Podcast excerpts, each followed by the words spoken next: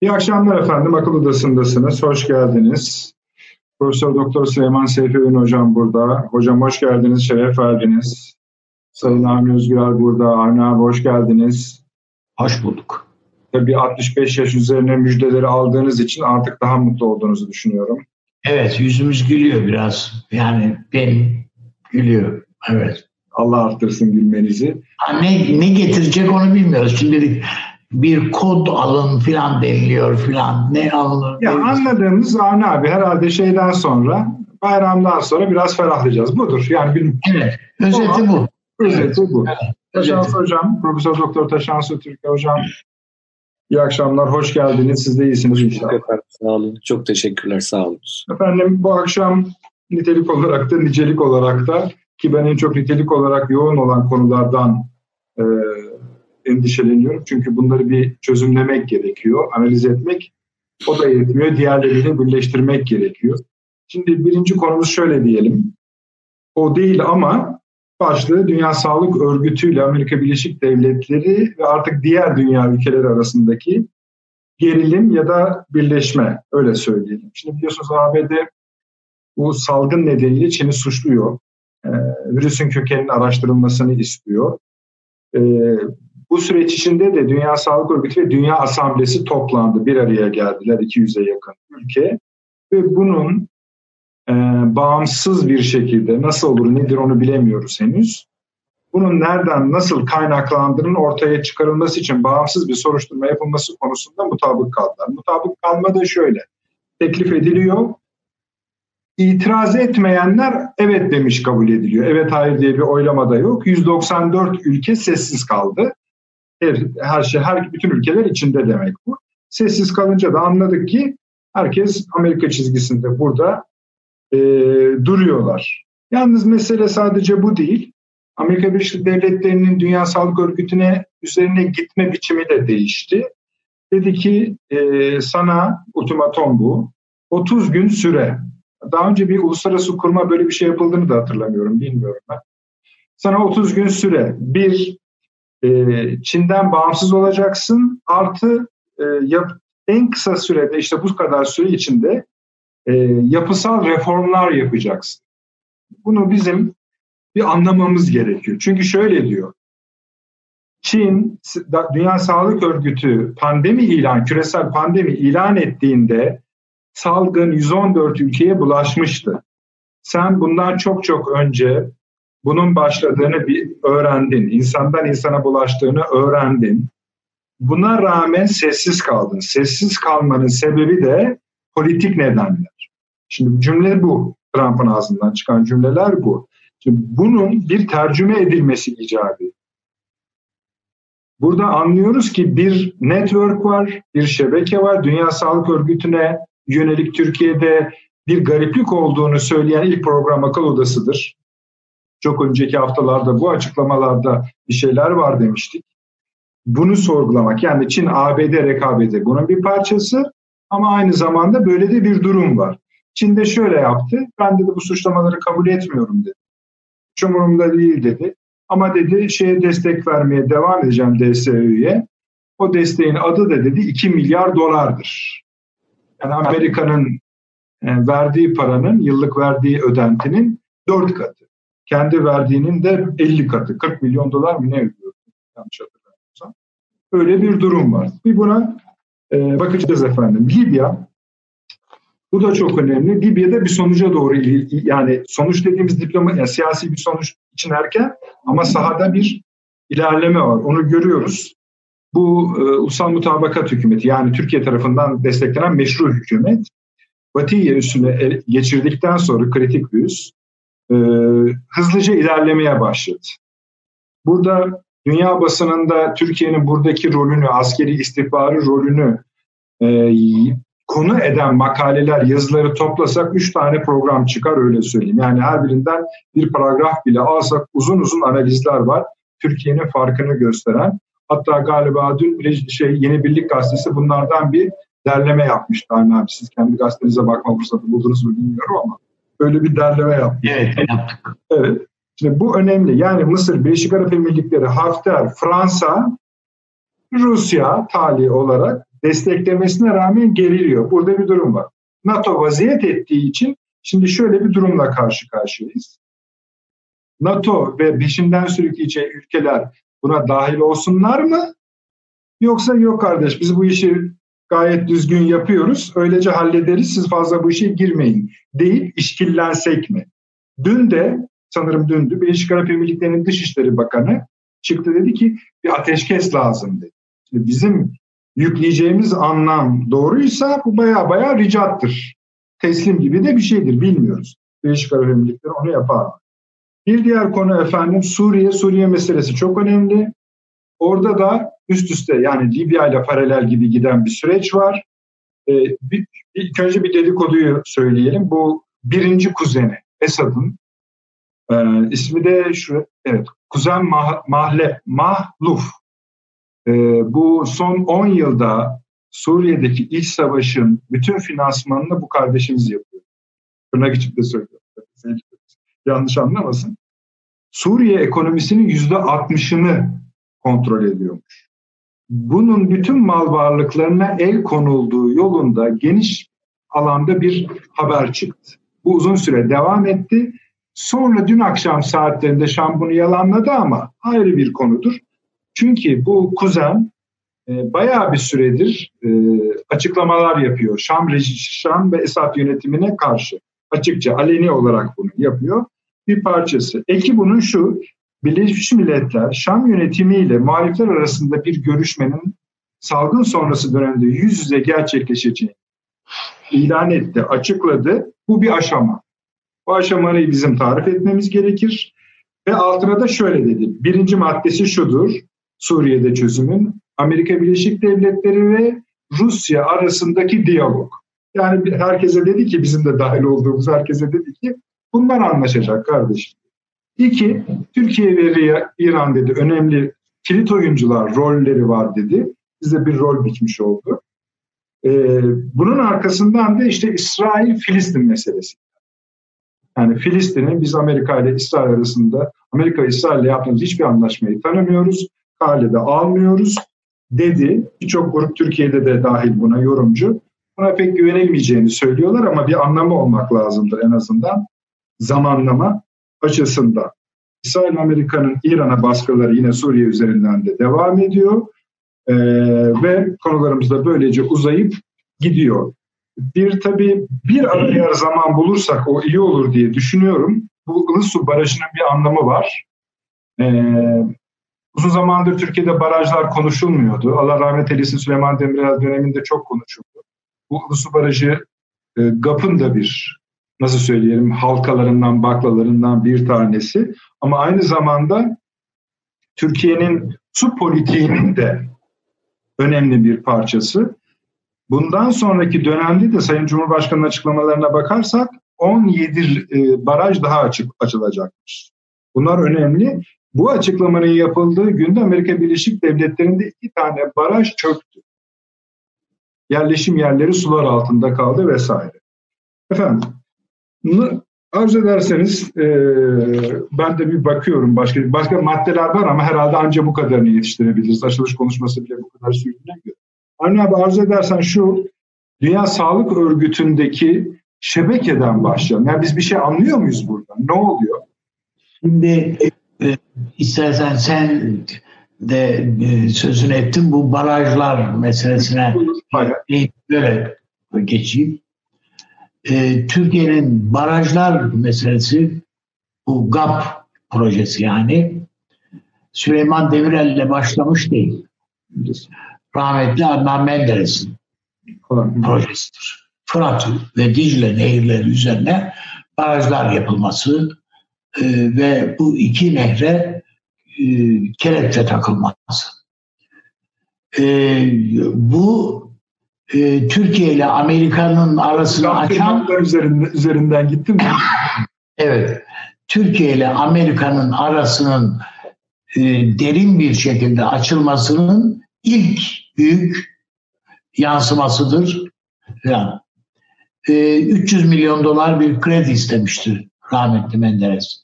Bu Atatürk Barajı ile alakalı olarak. Yani de o zaman adı konmuş değildi de yani Fırat üzerine e, bar, e, inşa edilecek barajla alakalı olarak Amerika o zaman buna hem kredi veremeyeceğini açıkladı bunları hem de Dünya Bankası'nı da kuşattılar. Türkiye'nin projelerine, baraj projelerine destek vermeyin. Ancak göletlere, sulama projeleri olarak göletlere destek verebilirsiniz diye.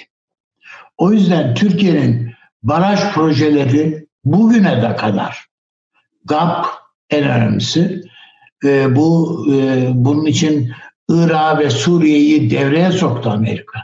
Türkiye'yi Birleşmiş Milletler'e şikayetler ettiler.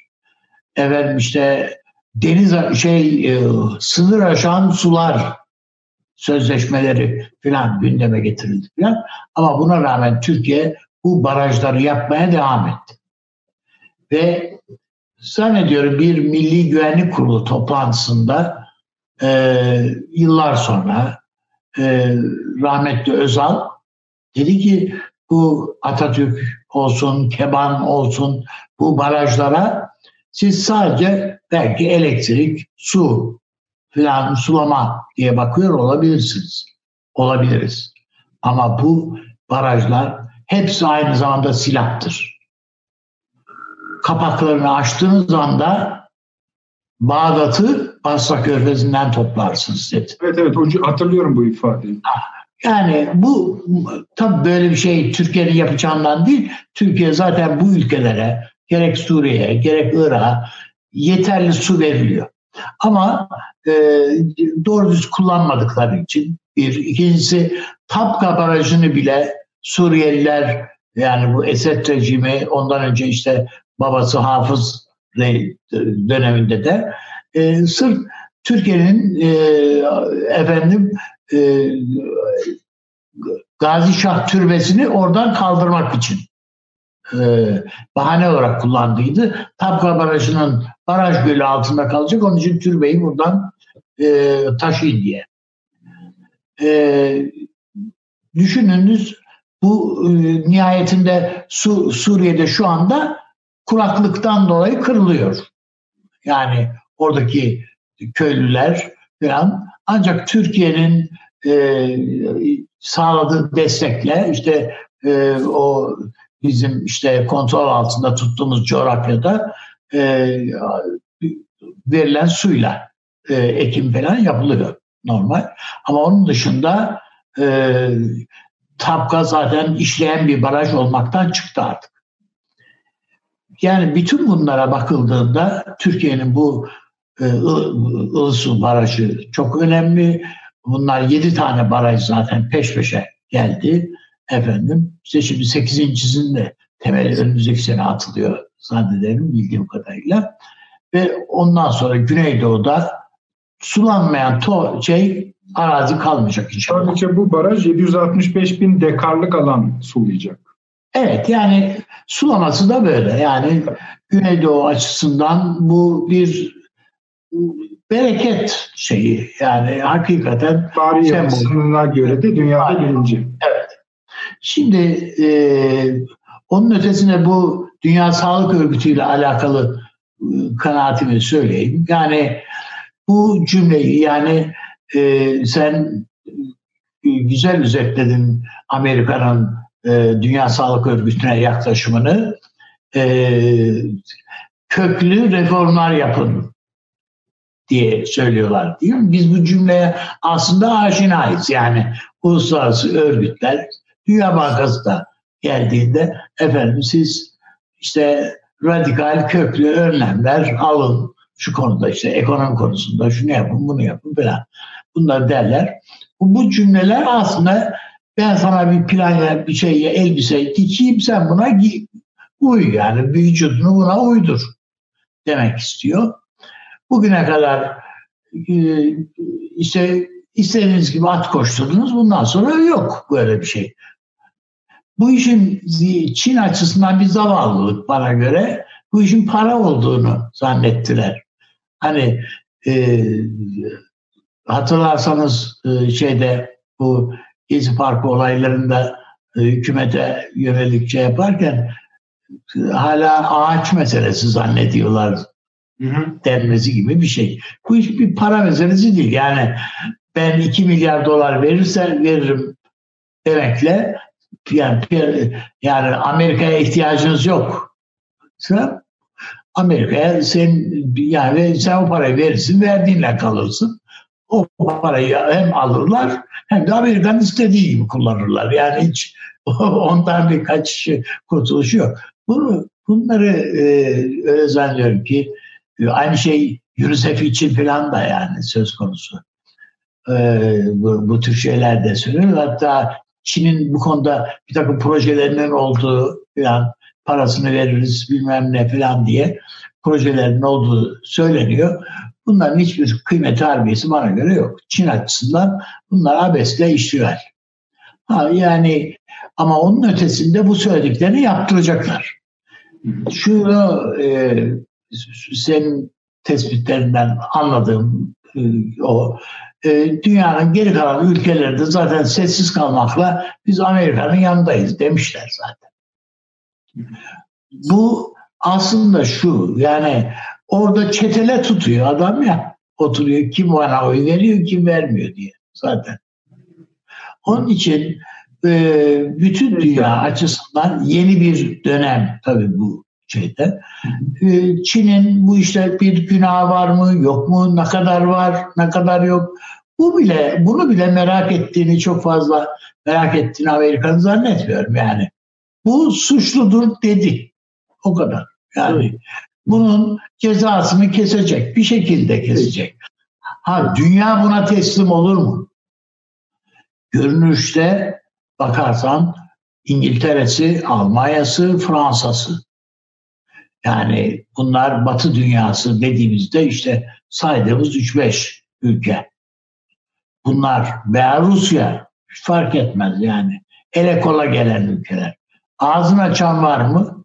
Sen bunları söyleyemezsin. Bunların hiçbirisinin bir hukuki bir e, tıbbi, bilimsel bir dayanağı yok. Hukuk elde geçerli değil bunlar. Sadece keyfi e, hükümler, karakuşi hükümler falan diye. E, rahmetli Demirel'den açıldı. Geçen gün Ufuk Uras göndermiş bir fıkra. E, Osmanlı tarihinde de böyle karakuşi kadı diye bir kadı var. Keyfi kararlar veren. Bir gün e, şeyde yürürken e, işte Babali'den o taraflardan bir yerden yürürken bir fırının vitrin kısmında bir böyle kızarmış güzel bir ördek görmüş. Tepsi içinde. Girmiş. Bunu ben alıyorum demiş. Şimdi kadıya kim hayır diyemiş ki onu al, almışlar. Evet, buyurun demişler, vermişler. Bir süre sonra ördeğin sahibi gelmiş.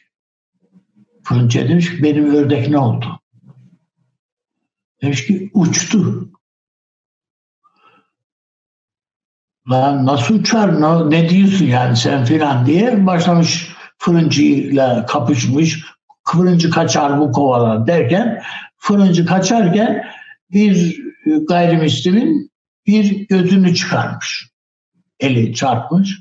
Adamın gözünü çıkarmış. Bu sefer o gözü de çıkmış adam da peşlerine takılmış. Yine birlikte koşmaya başlamışlar. O arada bir Yahudi'ye çarpmışlar. Adamın bir yerleri kırılmış falan filan. Ve en sonunda toplanıp kadıya gitmişler. Ne oldu? İşte bizim ördek. Efendim, benim ördek vardı. Bu, gittim ne oldu dedim. Uçtu demiş. Dediler. Demiş. Kadı Karakuşi kadı işte bu. Onun için söylüyorum. Defteri açmış. Ördeğin yanında tayyar yazıyor. Yani uçar. E işte demiş yani bu böyle yani uçar bu. Sen kekik çekirken ama demiş. Yani ne, ne şeyin seni şikayetin ki? Öbür gayrimüslime demiş sen ne, ne derdin? Efendim benim işte bir gözümü çıkardı bu fırıncı. Ha ben ona bir bakayım demiş. Bakmış deftere, kitaba. Demiş ki kitapta diyor ki her kim bir gayrimüslimin iki gözünü çıkarır ise onun da tek gözü çıkarılır. Şimdi senin tek gözünü çıkarmış bu adam. Öbürünü. İkinci izin vereceğiz. ikinci gözünü de çıkarsın. Sonra onun tek gözünü çıkarırım ben. Ki vazgeçtim demiş. Sonra o Yahudi'ye işte kolu bacağı neyse kırılan Yahudi'ye dönmüş. Sen ne diyorsun? Demiş ki efendim sizin adaletinizden sual olur? Ben böyle adalete kurban olurum. Hiçbir şey istemiyorum. Dünya adaleti böyle bir sistem yani gibi. Yani burada Karakuşi Kadık Her yansıması, her ülkeye bir yansıması vardır. Karakuş kadı her yerde, her zaman mevcuttur yani. Peki abi çok teşekkür ediyoruz. Sağ Çok fazla söyleyecek bir şey yok. Peki. Süleyman Hocam buyurunuz. Ee, Şimdi tabii e, bu Dünya Sağlık Örgütü meselesi e, nin arkasında Çin gözüküyor. Daha doğrusu Çin'le ilişkilendiriliyor. Bu ilişkilendirmelerle yetinmemek gerekiyor bence. Çünkü aslında artık Çin Çin'den ibaret değil. Bunu daha önce de vurguladık. Çin'in arkasında Amerika ile problemli olan finansal çevreler var, teknoloji çevreleri var. Bunlarla Amerika Birleşik Devletleri arasında esas mesele. Yani bunu çok fazla ulus devlet ile sınırlandırmamak lazım. Ulus devletler arasındaki bir gerilimle sınırlandırmamak gerekiyor. Ee, yani Amerika dolar sistemini kendi ulusal çıkarları itibariyle ayakta tutmak, yeniden üretmek ve yeniden hakim kılmak için e, dolar sistemini e, dünyadan tasfiye etmek isteyen ve alternatif arayışlarda bulunan finansal çevrelerle e, bir gerilim içerisinde, bir kavga içerisinde bunun yansıması olarak değerlendirdiğimi e, söylemek durumundayım. Süleyman Hocam siz hani şey dediniz ya e, sadece ulus devletler sahip ol- olmaz böyle. Daha Değil evet. Dünya Sağlık Örgütü özelinde biraz daha seyretsek mesela burada bir network görüyor musunuz siz? Sadece Bir devletler değil, şirketler Var. şu da bu. Yani ya var. ona bakarsanız Bill Gates de e, kesenin ağzını açıyor. Yani e, başka şirketler de, finansal şirketler de e, kesenin ağzını açıyor. Yani Çin tek başına e, bu işin içerisinde değil. Yani bence çok daha Çin'i de içine alan bir network var bu işin içerisinde. Trump'ın kavgası da esas olarak bunlarla. E, ama Çin'e fatura ediliyor. Yani ilk başta öyle gözüküyor. Ee, işte Çin'le uluslararası bir takım örgütlerin ilişkisine e, e, fatura ediliyor. E, ama bence biraz daha berraklaştırmak lazım bu resmi. Benim gördüğüm kadarıyla esas olarak bu para çevreleriyle daha biraz hani pejoratif kullanayım. Para çevreleriyle devletler arasında daha doğrusu Amerika Birleşik Devletleri arasındaki bir gerilime oturuyor. E, Veya Amerika'daki müesses nizam ile e, daha bağımsız davranan finansal teknolojik kaynaklarla e, kaynaklar arasındaki gerilime oturuyor. Bunu böyle değerlendirdiğimi söyleyebilirim. Bakın mesele nereden başladı? Şimdi Avni Özgürel Üstad güzel bir fıkra anlattı. E, Ben onun kadar renkli konuşamayacağım doğrusu ama Şimdi mesela herkes şunu tartışıyor. Yani bu nereden çıktı falan. Bence hiç buralara girmenin gereği yok. Çünkü e, ikiz kulelere saldırıyı kim yaptı sorusu kadar e, ucu açık kalacak, belirsiz kalacak bir soru. Ama e, cui bono, kimin işine yarar diye koyduğumuz zaman ha işte o zaman bazı şeyler ortaya çıkabiliyor. Yani şuradan çıktı veya buradan çıktı. Ama Amerika Birleşik Devletleri bugün müesses nizamıyla, Trump'ın da sözcülüğünü yaptığı müesses nizamıyla bunu Çin'i ve Çin'in arkasındaki network'ü zor duruma sokmak için kullanıyor. Nasıl ki İkiz Kuleler saldırısı, daha sonra Amerika'nın Afganistan'ı, e, Irak'ı işgaline bir mesnet oluşturduysa bu da buna bir mesnet oluşturuyor. Yani kimin işine yarar sorusundan hareketle düşünmemiz lazım. Ee, bu mücadele büyüyecek. Bu çok açık. ve bundan da vazgeçmek istemiyor Trump. E, Çin'i yağmalayacaklar. Şimdi bunun sebebi de şu. Çin'e olan, daha doğrusu oradaki finansal çevrelere olan Amerika'nın borcu meselesi. Yani Amerika'nın bugün ödemeye muktedir olmadığı bir borcu var ve bunun alacaklısı Çin gözüküyor. Esas olarak da Çin'deki o finansal çevreler gözüküyor. Bunu ödemek istemiyor Amerika. Bir kere bu. Bunu bir kere sildirecek. Yani bu çok açık. Bununla da yetinmeyecek, fazlasını isteyecek. Ve bu bence e, hep bu programda zaman zaman dilimizin ucuna gelen ihtimali yeniden bize hatırlatıyor. E, işin karakolda biteceğine dair kuvvetlenen ihtimal.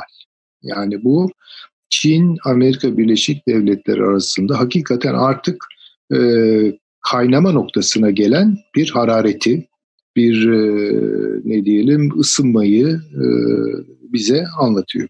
Bunu böyle değerlendiriyorum. Başka şeyler de çıkacak yani. Başka problemler de çıkacak. Birleşmiş Milletler üzerinden, Dünya Gıda Teşkilatı üzerinden, hatta belki e, Uluslararası Çalışma Örgütü üzerinden başka şeyler de çıkacak.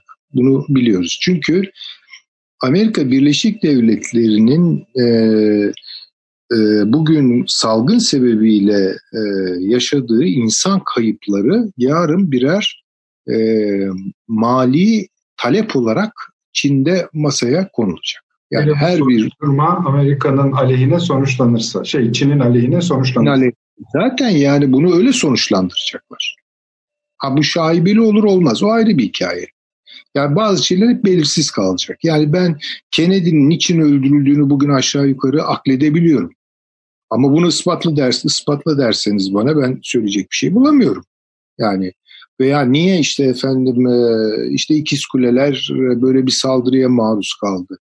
Nereden hareketle e, bunları cevaplandırabiliyorum? Sonuçta kimin işine yaradığı ve kimin tarafından kullanıldığına bakarak bunu değerlendiriyorum. Ama bu sonuçta bir varsayım. Yani kuvvetli bir varsayım ama ispata dönük olarak söylenecek çok fazla bir şey bırakmıyor. Bu gibi davalar zaten hep açık uçlu kalır. Yani hiçbir zaman çözülmez. Ama onu çözen de onu dayatmak için çözer. Amerika Birleşik Devletleri'nin de bence gidişatı böyle dayatmacı bir gidişat. E, bunu söyleyebilirim. Yüz ülke aşağı yukarı yani. Yüz devlet. Yani bu, bu kolay değil. Yani Rusya da suçluyor. Rusya işin ucunu bırakmış değil ki. O da gördü, o da kokuyu aldı işte İngiltere de suçluyor, Almanya da suçluyor. E, yeter zaten yani bunlar suçlayınca Amerika ile birlikte hareket edince Çin'in hakikaten çok e, sıkışmış bir pozisyona doğru e, evrildiğini söyleyebiliriz. Bir husus daha var. İzninizle onu da söyleyeyim. Çin'in attığı yeni finansal adım. Yani Çin devlet e, kripto parası hikayesi. Bunu kabul edenler listesi kabarmaya başladı. Amerika'nın buna tahammülü yok. Bakın Japonya da bu işin e, bu işe dahil. Eğer konuşmak isterseniz İsrail de bu işin içinde, e, Güney Kore'de e, bu işe teşne. Yani Pasifik ekonomileri Çin'in bu teklifini kabul eder noktaya gelince bu dolar imparatorluğunu sarsacak olan bir şey. Yani İsrail Çin'i bu akşam konuşacağız hocam. Ha, tamam. Yani bu da çok önemli bir e, kavga ve Amerika'nın kararlılığını arttırıyor. Yani acımasız bir şekilde arttırıyor. Hocam bu şey Japonya, Güney Kore ve e, e, işte e, Hong Kong falan bu, bu tür e, şeylerin bir Truvat'ı olma tehlikesi yok mu Çin için? E, ne açıdan üstadım? Mesela. Yani bunlar bunlar Amerika varlıklarını Amerika'ya borçlu. Ee, gelecekleri de zaten Amerika'ya e, şey olmuş. E, şimdiden e, ciro edilmiş ülkeler. Bunların Amerika'ya rağmen bir ekonomik olarak Amerika'yı yerin, yerinden edecek bir e, projeye destek vermelerine Washington evet der mi? Yani veya izin verir mi? E, vermeyecektir işte. Yani burada işte siyasal tabii. önceliklerle finansal ekonomik öncelikler arasında bir gerilim var. Şimdi e, Güney Kore'dir, Japonya'dır, Hong Kong'dur, Tayvan'dır falan. Evet askeri askeri açıdan ve siyasal açıdan Amerika'nın kontrolü altında. Ama finansal açıdan değil artık. Yani ve üstelik o dolar sistemi bunların başına büyük iş açtı. Japonya bugün gayri safi milli hasılasının çok üzerinde bir borca batmış vaziyette. Hong Kong aynı durumda. Tayvan aynı durumda. Güney Kore aynı durumda. Yani şimdi bunlar da bir çıkış yolu arıyorlar. Dolayısıyla hani mesela daha sınırlı paralar üzerinden yapılacak ticarete teşne bunlar. Bakın çok daha ilginç yani konuşunca ayrıntılarını belki vereceğiz ama İsrail ile Amerika Birleşik Devletleri'nin yollarının ayrı düşmesi diye bir ihtimali biz zihnimizden geçirebiliyor muyduk düne kadar? Ama bakın bugün korona salgını var. Dünyada kuş uçmuyor, uçak uçmuyor. Pompeo biniyor uçağa, gidiyor İsrail'e. Netanyahu'nun suratına gazetecileri de açık bir biçimde Çin'le ilişkilerinizi keseceksiniz diyor. Buyurun. E çünkü Çin'le öyle ilişkiler kurdu ki İsrail. Amerika'yı tehdit ediyor bu. Yani artık Amerika'nın yavaş yavaş bıçak kemiğine dayanma noktasında ve e, çok tehlikeli sonuçları olabileceğini düşünüyorum. Yani İsrail ile Amerika'yı bile bu finansal önceliklerle siyasal askeri öncelikler arasındaki savrulmalar ayrı ayrı pozisyonlara düşürebiliyorsa e, Japonya ile hayli hayli düşürür. Güney Kore ile hayli hayli düşürür. Böyle bir sıkıntı var yani. Peki hocam. Şöyle yapalım arzu ederseniz. Ben daha sizi bırakmayacağım. Ama e, şundan bir bahsedeyim. Bir, bu İsrail meselesini ayrıca konuşacağız bu akşam ama şuna zorlayacağım sizi biraz sonra. E, bu Dünya Sağlık Örgütü'nden bizim gözlemleyebildiğimiz network her neyse bunun Çin üzerinden gelen tarafının Amerika'da bir rabıtası var.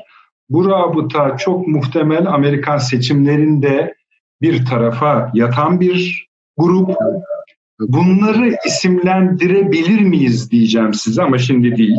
Bu çok yani aynı soruyu taşan hocama da soracağım. Yani bunun böyle ağır sorular olduğunu biliyorum ama neredeyse bunun bir kısmını bile cevaplamak, en azından profilini yani robot resmini çıkarmak bile aslında bütün dünyayı biraz kavramak, anlamak anlamına gelecek. Ee, bu akşam şunları da konuşacağız. Açılışta uzun sürmesin diye kestim. Şimdi ekleyeyim araya giderken. Bu adalar meselesi vardı. Salı günü programımız olmadığı için konuşamadık. Yani yüzden fazla STK biliyorsunuz 12 e, ada Girit, Sair, Batı Trakya üzerinden yeni hakları talep etmek üzere Birleşmiş Milletler, Avrupa Birliği ile Hay Adalet Divanı uluslararası mahkemelere girişimlere başlayacaklarını ilan etmişlerdi. Bunun üzerine de Türkiye iki tane Yunanistan'ın başlayacağı e, tatbikat öncesi Navtex ilan etti. Dedi ki buralar olmaz, silahsızlandı, silahsız bölgeler burası. E, halbuki Yunanistan oldu bittiye getirerek 10 yıllardır buraya bu muameleyi yapıyor. Ve bu Navtex üzerine, ikaz üzerine de Yunanistan tatbikatını koronavirüs vesilesiyle durdurdu.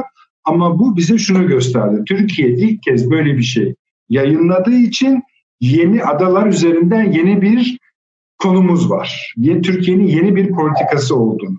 İnşallah bu akşam bunu da konuşalım. Bu değişik bir şey çünkü. Bir araya gidelim. İzin verirseniz hemen dönelim. Bir dakika reklam arası. Haberin sosyal medyası gzt.com sizi çok farklı bir okuyucu deneyimine davet ediyor. Merak ettiğiniz sorular yanıt buluyor, henüz duymadığınız şaşırtıcı konularsa karşınıza geliyor. Yorumlarınıza editörler cevap veriyor, arkadaşlarınızla paylaşmak isteyeceğiniz eğlenceli içerikler hazırlanıyor. Sizler için kamera karşısına geçiliyor ve olaylar sıkmadan ve anlaşılır şekilde anlatılıyor. Özel infografikler, videoların yanı sıra burada sayamayacağımız sayıda farklı dergiler. Şimdi telefon ekranınızı daha da anlamlandırmak için sizi davet ediyoruz.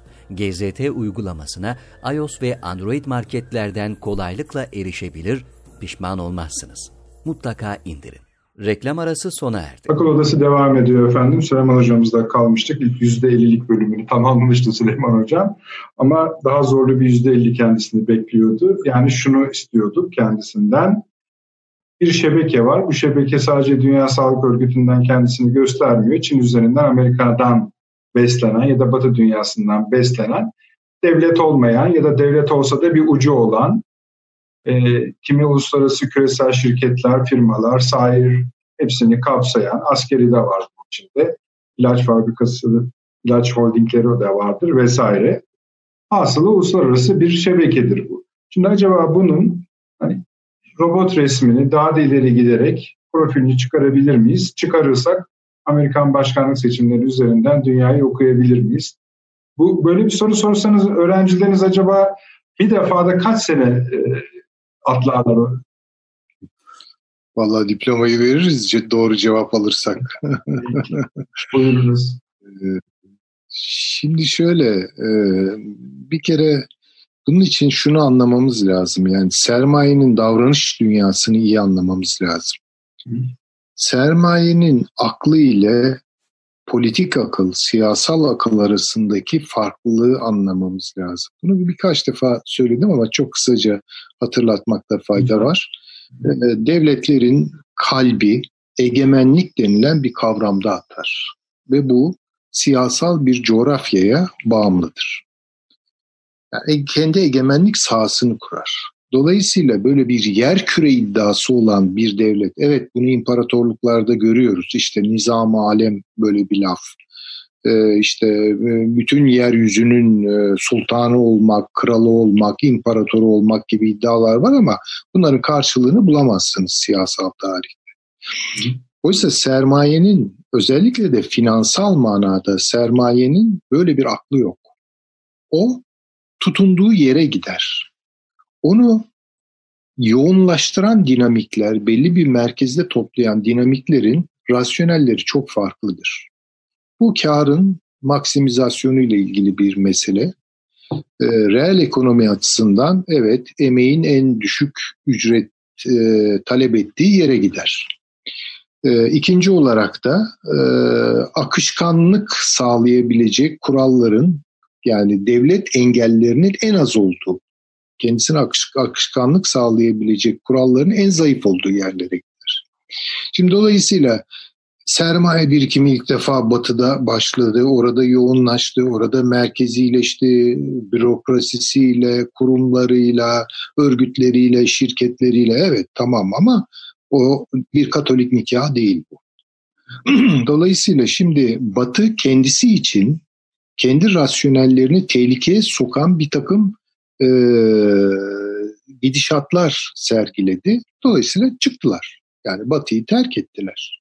Bu çok açık. İşte Çin'i mesken tuttular. Yarın başka bir yeri mesken tutabilirler. Hiç önemli değil onlar için. Ya onların bir vatanı yok, onların bir ulusu yok, onların bir devleti yok. Hatta onların bir tanrısı da yok. Yani ahlaken de kendilerini bağlayan bir şey yok. Dolayısıyla şimdi problem e, Batı'nın özellikle artık Batı'yı karakterize eden, birinci derecede karakterize eden güç, yani Amerika Birleşik Devletleri ile bu yeni dinamikler arasındaki bir hesaplaşmaya dönüştü. Çünkü o kadar insafsız bir şekilde büyür ki sermaye yani sadece ulusları borçlandırmaz, sadece hane halklarını borçlandırmaz, devletleri de borçlandırır, e, şirketleri de borçlandırır hatta reel ekonomiyi de çok zor duruma sokabilecek adımlar atabilir. Bu manada kendisini engelleyen bir şey yok. Bugün reel ekonomi ile finansal ekonomi arasında da zaten bir çatlak büyüyor. Şimdi böyle bir durumu e, Amerika Birleşik Devletleri kendi müesses nizamı o nizamın arkasındaki akıl açısından geriye çevirmek istiyor. Kavga bunun kavgasıdır. Ve Amerika Birleşik Devletleri'ndeki yakın bir e, tarihte yapılacak seçim e, bunun bir siyasal hesaplaşması haline gelecek. Yani eğer Biden kazanırsa net olarak söyleyelim bunu. Eğer e, demokratlar kazanırsa bu şu demektir Amerikan siyasetine önümüzdeki yıllarda işte bu küresel e, ölçekte davranışlar sergileyen finansal aklın, teknolojik aklın rasyonelleri hakim olacaktır.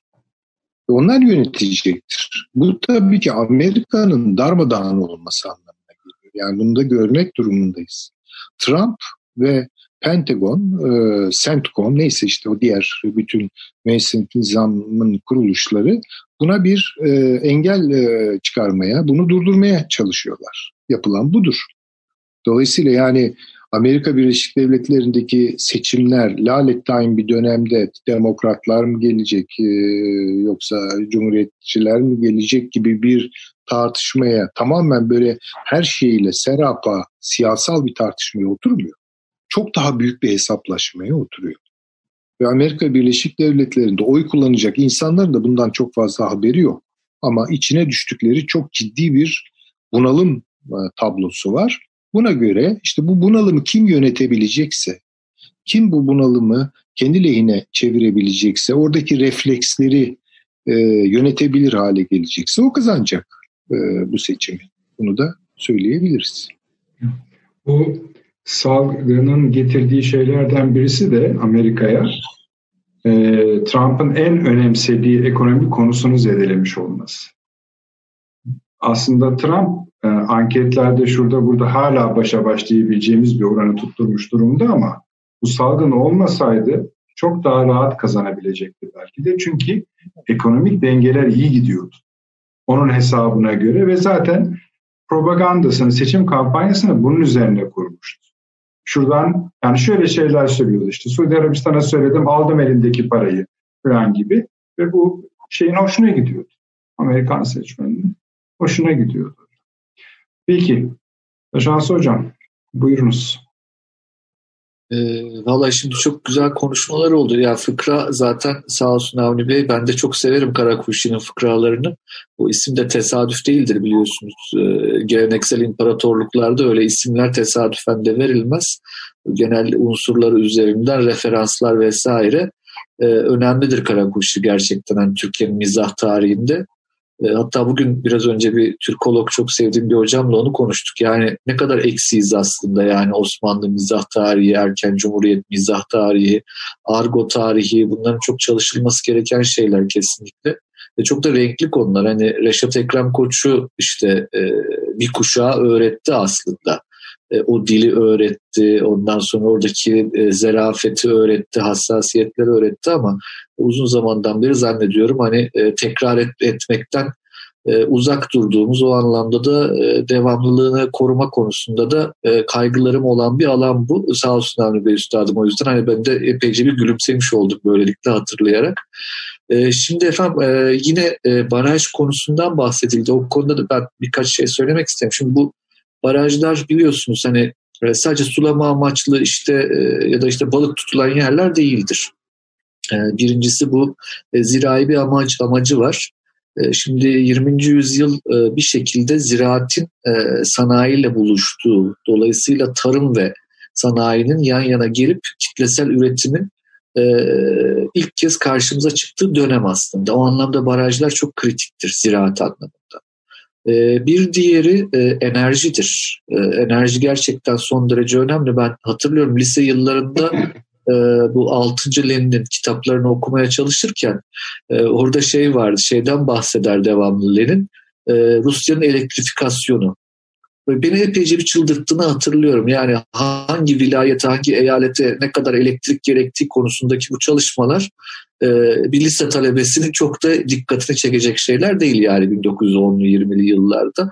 E, ama mevzu odur e, ve bakın bu elektrifikasyon olayını biz ancak özel döneminde tamamlayabildik Türkiye'de.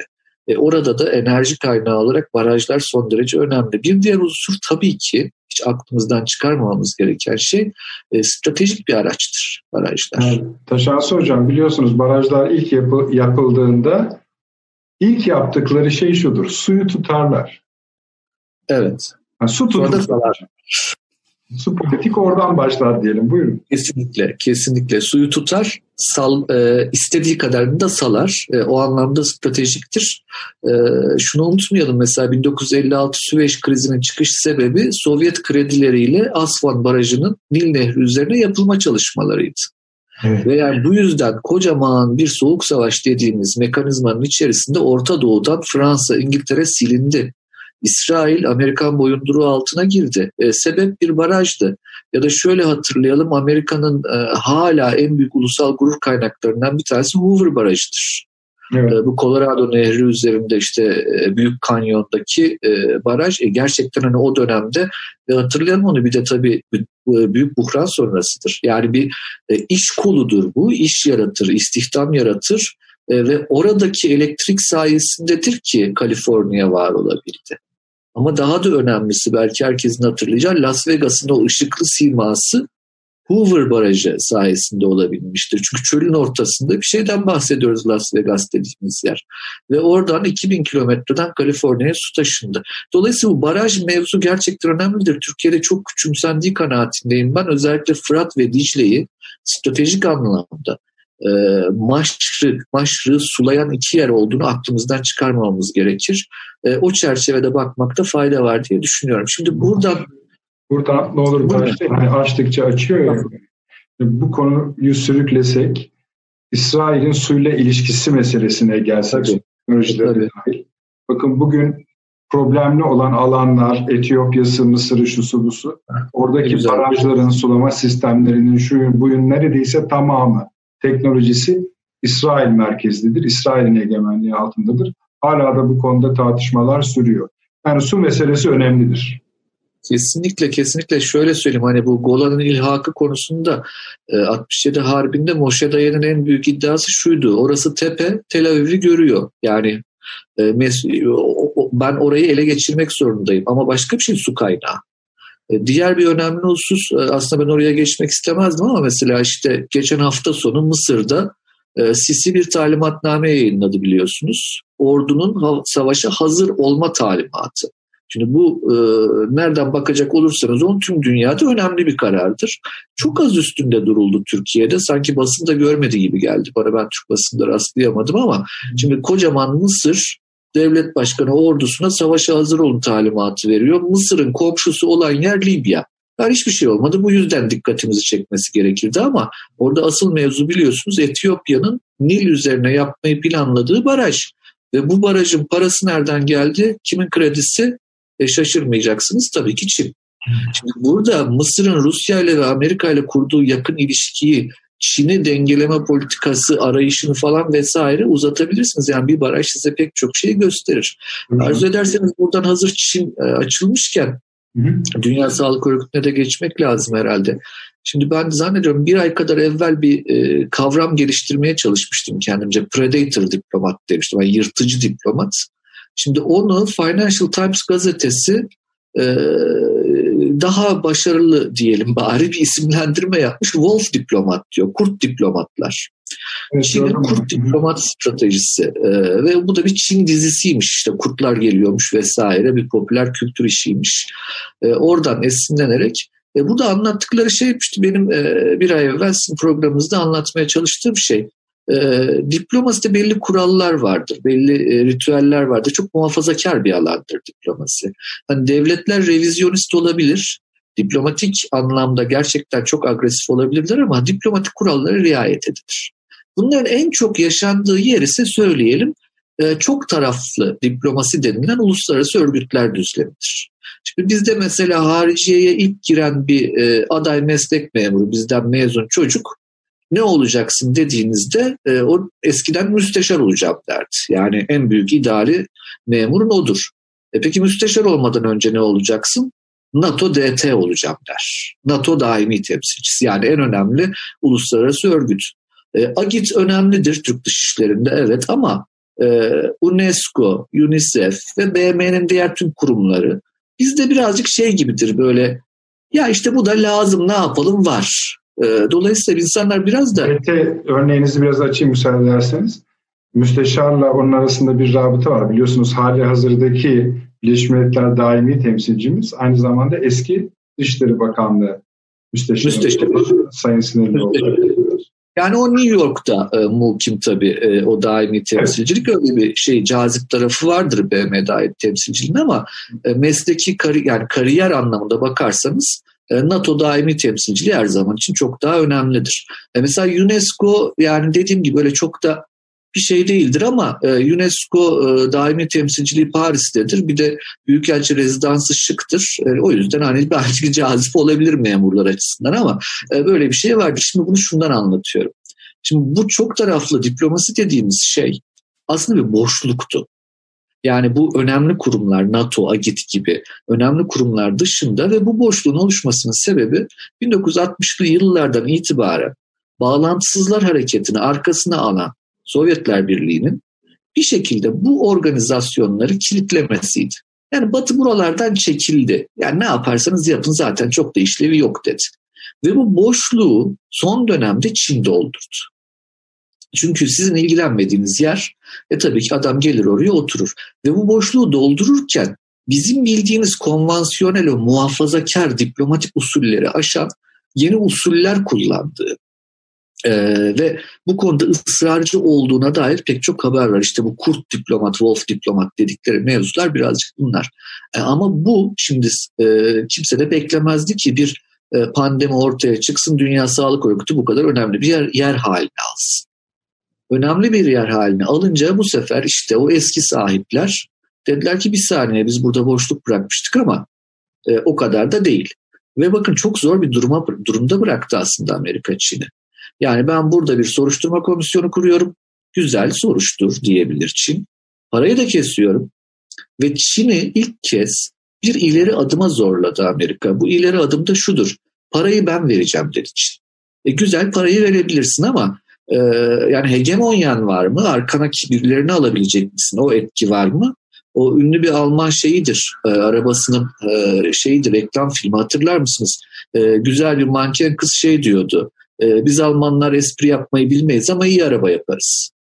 E, Valla dünyada espri yapamazsanız kimseyi peşinize takamazsınız. Yani cazibe birazcık da öyledir. Sırf iyi araba yaparak olmuyor bu işler. E Çin'in peki arkasına alabileceği kimse var mı? Yok. Ve bakın şu an Çin şunu söylüyor. Ben 2 milyar dolar veririm. Dünya Sağlık Örgütü'nü ayakta tutarım ama birileriniz bana destek olun. Olan var mı? Yok. Tam tersine biraz önce üstadın anlattığı fıkrada olduğu gibi. diyor Taşansı Hocam. Uzatmayın meseleyi. 2 milyar vereyim kapansın diyor. o 2 e, milyarla kapatılabilecek bir şey değil Nedret Bey o. Yani o, Hayır, ne lazımsa verelim söyleyelim. Yani Çin'de var o paracı. Çin'de var işte sıkıntı orada. Ee, bu işler birazcık öyledir. Biliyorsunuz bu e, iyi burjuva parasını göstermez. Tersine küçük hayır işleri yapar, kendi hayatını saklar. Sonradan görmede parasını gösterir. Ondan sonra mafyaya falan şey olur, e, kurt şey, yem olur. Yani e, aklı çalışan adam o parasını göstermez. Şimdi Çin e, parasını saklayamadı. Ama e, bunun gerektirdiği siyasal kapasite dünyada e, onu da sağlayamadı. Sebebi nedir? Biraz önce Süleyman Hoca'nın çok derinlemesine anlattığı mevzudur. Sermayenin yani Çin'e şu an bu aklı veren, Çin'i bu konuda itekleyen ve cesaretlendiren sermaye. Aslında siyasal bir kapasitesi yok. Zaten en büyük sıkıntı da bu. Bırakın uluslararası bir siyasal sistem kurmayı. Domestik planda yani Amerikan iç siyasetinde söyleyecekleri bir şey yok. Kimdir efendim örnek, isim? Ee, yani bu uluslararası sermayenin önemli te- temsilcilerinden Hillary Clinton. Yani Bill Clinton evet cazip bir adamdı. Hani muzip işte ne bileyim bizim çocuk burnunu çekiyor falan depremden sonra e, falan filan iyi ey, eyvallah. Peki Hillary Clinton'da ne vardır acaba? Valla Amerika'da ben demokratlar da dahil Hillary Clinton'ı seven birisini görmedim. Doğru. Bakın bu çok garip bir şey bu. Yani e, dünyaya yeni bir nizam vermekten bahsediyorsunuz ama bunun adını koyamıyorsunuz. Mesela ben işte 2017 yılında e, Rusya Dışişleri Bakanlığı'nın Putin'in e, himayesinde düzenlediği bir kongrede bunu uzun uzadıya anlatmaya çalışmıştım şu örnekle. Sean Spicer'dı o dönemde Trump'ın e, sözcüsü şeyde Beyaz Saray'da. E, çıktı adam şeyden bahsediyor. Otomobil sektörüne e, şey destekler. Efendim işsizlik nasıl azaltılacak? Efendim işte gümrük vergileri bilmem ne, göçmen sorunu bilmem ne. Aynı günlerde Davos'ta Dünya Ekonomi Forumu gerçekleştiriliyor. Oradaki konu başlıkları işte e, robotik yeni teknolojinin bilmem nesi, işte yapay zekanın e, çevre sorunlarıyla olan ilişkisi. E, ya robotların gender diye bir başlık vardı. Şaka evet, değil evet. yani. Evet, yani bu, bu bakın e, bunlar yanlıştır demiyorum. e, lütfen yanlış anlaşılmasın. Hani bunlar absürttür demiyorum. Bakın bunlar konuşulabilir ancak bunlardan bir siyasal proje çıkarma kapasitesi olmadığını görüyoruz bu kesimlerin. Bu da tarih boyunca aslında devlet denilen mekanizmanın o Hegel'in anlattığı haliyle nasıl bir derinliğe nüfuz ettiği, yani vatan denen kavramla, toprakla ve ama aynı zamanda o toprağın üzerinde millet dediğimiz kavramla yani ahaliyle bir bağ kurabilme, bir tutunum sağlayabilme kapasitesi konusundaki yetkinliğine karşı sermayenin garip bir şekilde o görünmez el, e, neymiş efendim o görünmez el, siyasette nasıl olacak diyorsunuz cevap yok. E peki kardeşim yani e, sen hiçbir proje sunmuyorsun e, ama ne diyorsun özgürlükler. Neyin özgürlükleri? İşçi sınıfı geçiyor mu konuşmalarında? Hayır geçmiyor. E, peki üretim geçiyor mu? Hayır geçmiyor. Neyin özgürlükleri? Bakın o, o kadar sıkışık bir şeyden bahsediyoruz ki ben size söyleyeyim. Burada ta, ta, tanımlanan özgürlükler belirli büyük kentlerin belirli büyük semtlerindeki e, birkaç entelektüel masasında tanımlanan özgürlüklerdir.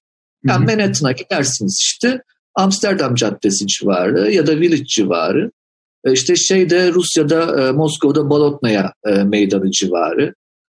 Ne bileyim Piccadilly'dir bu Londra'da. İstanbul'da neresi olur? İşte bir tahmin bir yer söyleyelim yani.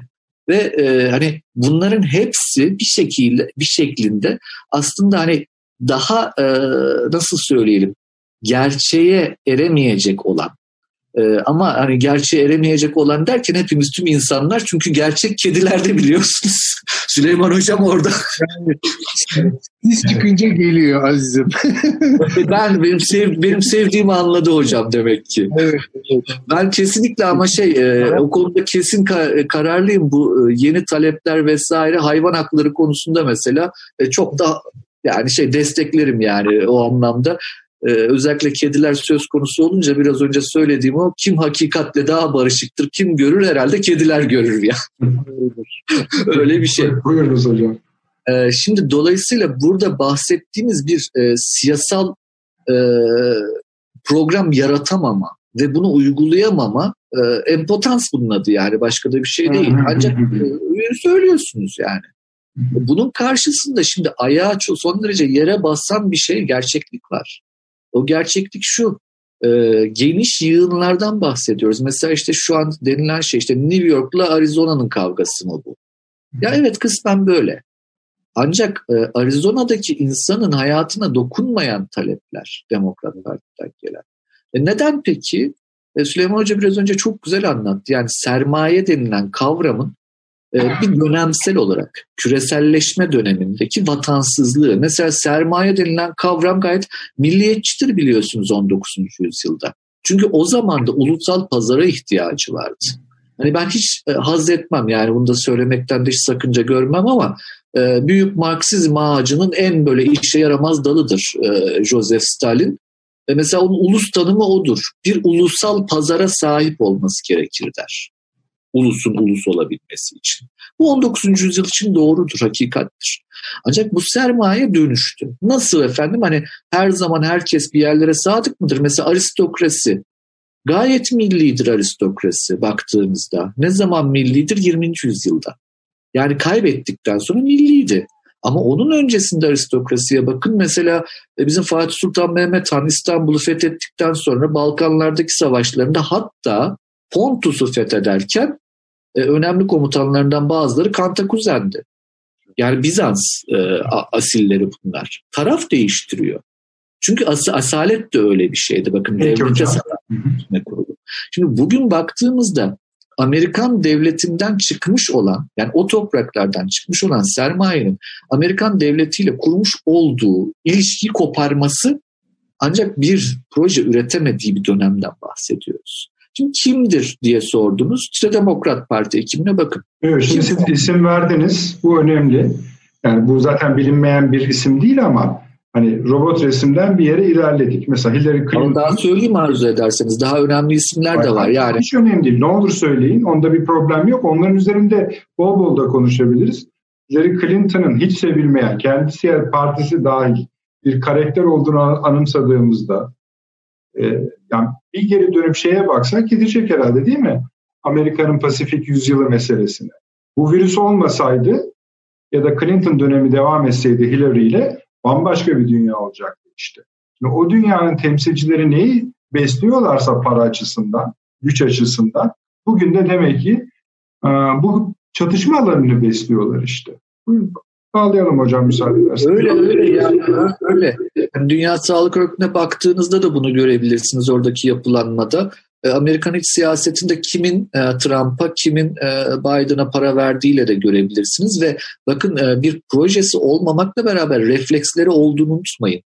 Ben Biden kesinlikle seçilemez diyemiyorum mesela bugün. Bence Türkiye tarafından da çok iyi takip edilmesi gereken bir husus bu.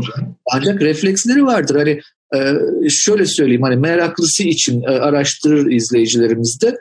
Disraeli diye bir başbakan vardır İngiltere'de. Efendim bu Disraeli e, tam inanılmaz Türk dostudur. Ama bir de Gladstone vardır. Gladstone'da nerede Türk görse adam yani saldırmaya çalışan bir adam. İsrail'de Bakın, ismiyle de müsemma bir İngiliz başbakanıdır. E, İsrail'de de fena değildir. Yani Dizrail şeydi hani ona Yahudi falan diyorlar mecliste e, bağırıyorlar. Bu tabii e, sonra işte e, din değiştirmiş bir ailenin çocuğu. O da şey diyor valla benim atalarım diyor e, medeniyet yaratırken siz ağaç üstündeydiniz.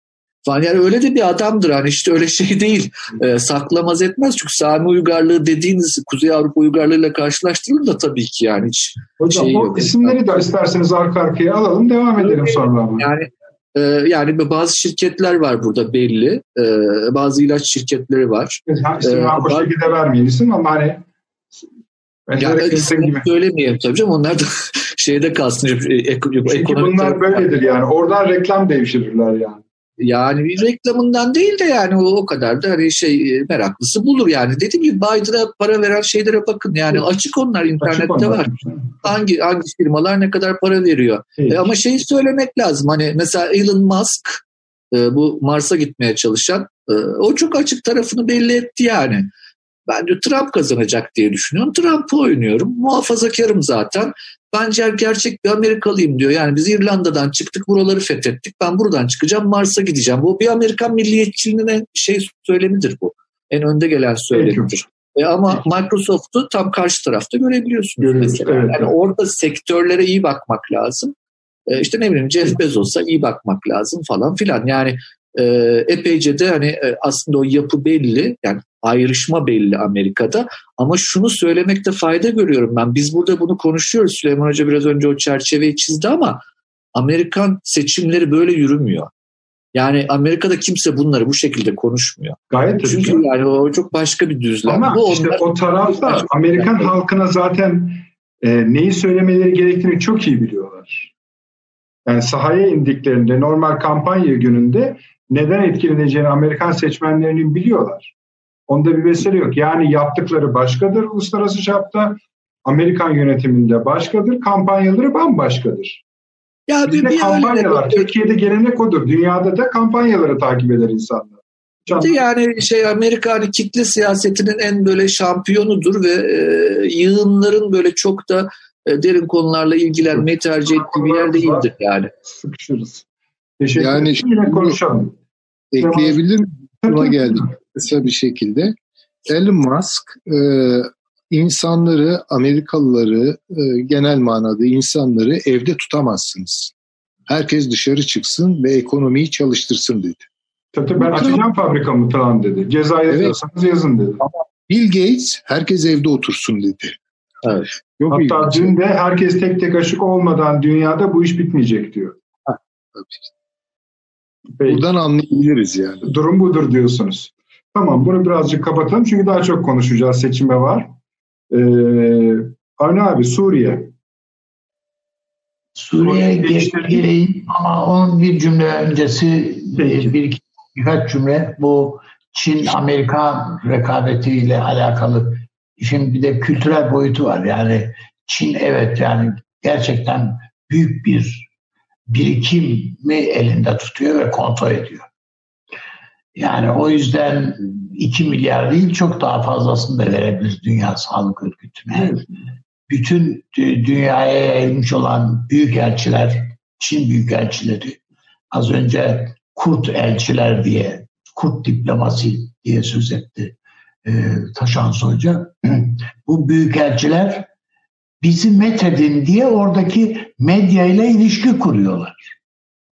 Yani bu Yunanistan medyası, efendim İtalyan medyasının da bu şeyde bu temasları yazanlar da var. Yani e, Çin'in övülmeye ihtiyacı var filan diye. E, bu mesela e, Sovyetlerde ya iyi hoş da yani hep Çarlık dönemi yazarları filan müthiş bir şey. Sovyet dönemi yazarlarının hiçbir ödülü yok. Bastırdılar işte Şorova Nobel aldırdılar yani. E, benzer bir şeyi Japonya tavan yaptığı zaman yani o e, markalar e, şimdi araba markalarını söylemeyelim işte filan bunlar e, bütün dünyada böyle göz parmakla gösterilir hale geldiği vakit iyi hoştu yani bir Nobel bile yok. E, Hollywood'dan bir şeyler lazım bize diye filan işte e, Japon filmlerinden geçilmez hale geldiydi bir ara. Şimdi hala işte bu işte e, Japon mafyaları, şunlar bunlar filmler, işte o samuraylar meselesi filan. Bütün bunlara ihtiyaç duydular. Çünkü kültürel olarak da dünyayı etkilemeye ihtiyacı var o büyük sermayenin. Ben şimdi Çin'in onu o ihtiyacı da Çin'in de hissettiğini düşünüyorum. Yani kültürel olarak. Şu ana kadar e, işte o toprak altında kalmış bir ordu var ya terakota evet, evet. ordusu falan filan yani bunun gibi onları öne Çin onları ardına kadar kapıyı açtı bunların araştırılması şu bu için filan. Yani bakıldığında Çin'in böyle zorlukları var kendini aşmak zorunda esasında en önemlisi. Çin bu manada. Onun ötesinde Suriye diyelim. Yani o Birleşmiş Milletler üzerinde giriş yap abi öyle devam edelim sonra. Evet. Hani adam Şimdi, bir şey bağlanıyor gibi yani.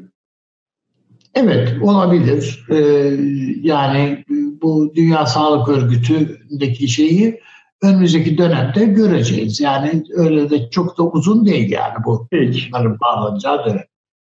Şimdi bizim belki biraz çok fazla ıı, gözümüzden kaçan demeyeyim de e, ötelediğimiz bir mesele de değil. Biz bu programda her vesileyle Suriye'yi, Irak'ı devamlı konuştuk. Konuşa geldik yani. E, o bakımdan bizim programımızı izleyenlerin e, yadırgayacakları bir süreçte değiliz. Onların da bir müktesebatı var yani konuda. Bir, bir, son birkaç programdır söylüyoruz. E, Amerika ile Fransa Suriye'de bir başka yeni oyunu pişirmeye başladılar. Bu oyunun esas şeyi şu, yapısı şu. E, Esed olur olmaz onlar ayrı o tarafı işin farklı ama Cenevre'ye PKK'yı götürmek gerekiyor. Cenevre'ye PKK gitmeli. Masada PKK olmalı. PYD adıyla olmalı, şundan olmalı, bundan olmalı. Ee, Orada efendim e, Türkiye'nin de, de desteklediği e, bu ERKS yani Suriye Kürtleri e, Birleşik Cephesi e, filan e, onun üzerine öylesine çullandılar ki bu 20'ye yakın 22'ye yakın örgüt bu. Bunlar PKK ve PYD karşılardı. Ankara ile de iyi ilişkileri vardır. İçerisinde bir hayli örgüt, Kürt örgütü var zaten. Ama bir şekilde e, bu örgütü bu PKK-PYD'nin içinde bulunduğu yeni bir yapıya entegre edip Suriye Birleşik Parti, Kürt Partisi gibi bir şey ortaya çıkarttılar. Birliği, Kürtler Birliği filan gibi. Bu bizim için tehlikeli bir şey. Bu RNK buna nasıl evet dedi onu bilmiyoruz. Ee, şeyin e, Bar, Barzani'nin partisinin Suriye uzantısı olan KHP-S diyelim uzantısı olan bir ama aslında PKK olan parti. Buna Barzani nasıl evet dedi onu da bilmiyoruz. Nasıl bilmiyoruz değil esasında biliyoruz. Yani Amerika'dan sopayı yiyen bir yere geliyor, bir hizaya giriyor. İşte. Ama tabii bu hesaplar Türkiye'ye gelir, bozulur. Evet bana göre bozulur. Bozulur ama bu oyunlar var önümüze geliyor şu anda ve artık çok açık ortaya çıktı ki Suriye'nin geleceğinde Amerika, Fransa, onun e, bölgedeki Suriye'deki maşası Fransa bir e, Kürt devleti istiyorlar, bir bölgesi istiyorlar. Bu Kürt bölgesini hemen bir Barzani ile irtibat kurmalarının, irtibatlandırmalarının sebebi hemen Kuzey Irak'la entegre edecekler ve burada e, zaten Amerika ben siyaseten tanıyacağımı söyleyebilirim. Bunun güvencesini verebilirim. Dediği anda tıpkı bugün Golan tepelerini İsrail'e verdim gitti diyen bir Amerika var karşımızda. Bunu unutmayalım. Yani canım uluslararası hukuka aykırıydı da şuydu da buydu da bu Kürt bölgesi bunun bundan devlet çıkar mıydı da olur muydu olmaz mıydı bir tarafa bırakalım. Ben yaptım oldum diyor adam. Avni abi. Yani biz bu ve buna benzer bir tuz, bunun beslediği bir tuzağın farkında olmalıyız. Avni abi. Bunu da bu ve buna benzer gelişmelerde bunlar benzerleri ee, İranlıların bir lafı var yani bizim karşımızda böyle bir oyun olsa oynarsa vururuz diyorlar İranlılar. Peki. Avni abi şöyle yapalım mı izin verirsen? Bir araya evet. gidelim. Aynı yerden tamam. sen sonra devam et. Yani İranlılar biz vururuz. Türkler bağırır çağırır falan diyorlar. Bu bizim için kötü bir imajdır. Peki. Peki. Sonra sana Amerika Rusya'nın diyaloğunun neden Suriye'de yani asıl çözücü iş olduğunu e, nasıl tabii, tabii, tabii, tabii, Tamam abi. Bir reklamlara gidiyoruz efendim. Zaten Fransa'nın burada bir şeyi yok. O bir maşa. Tamam. Evet. Peki. Hemen dönüyoruz efendim.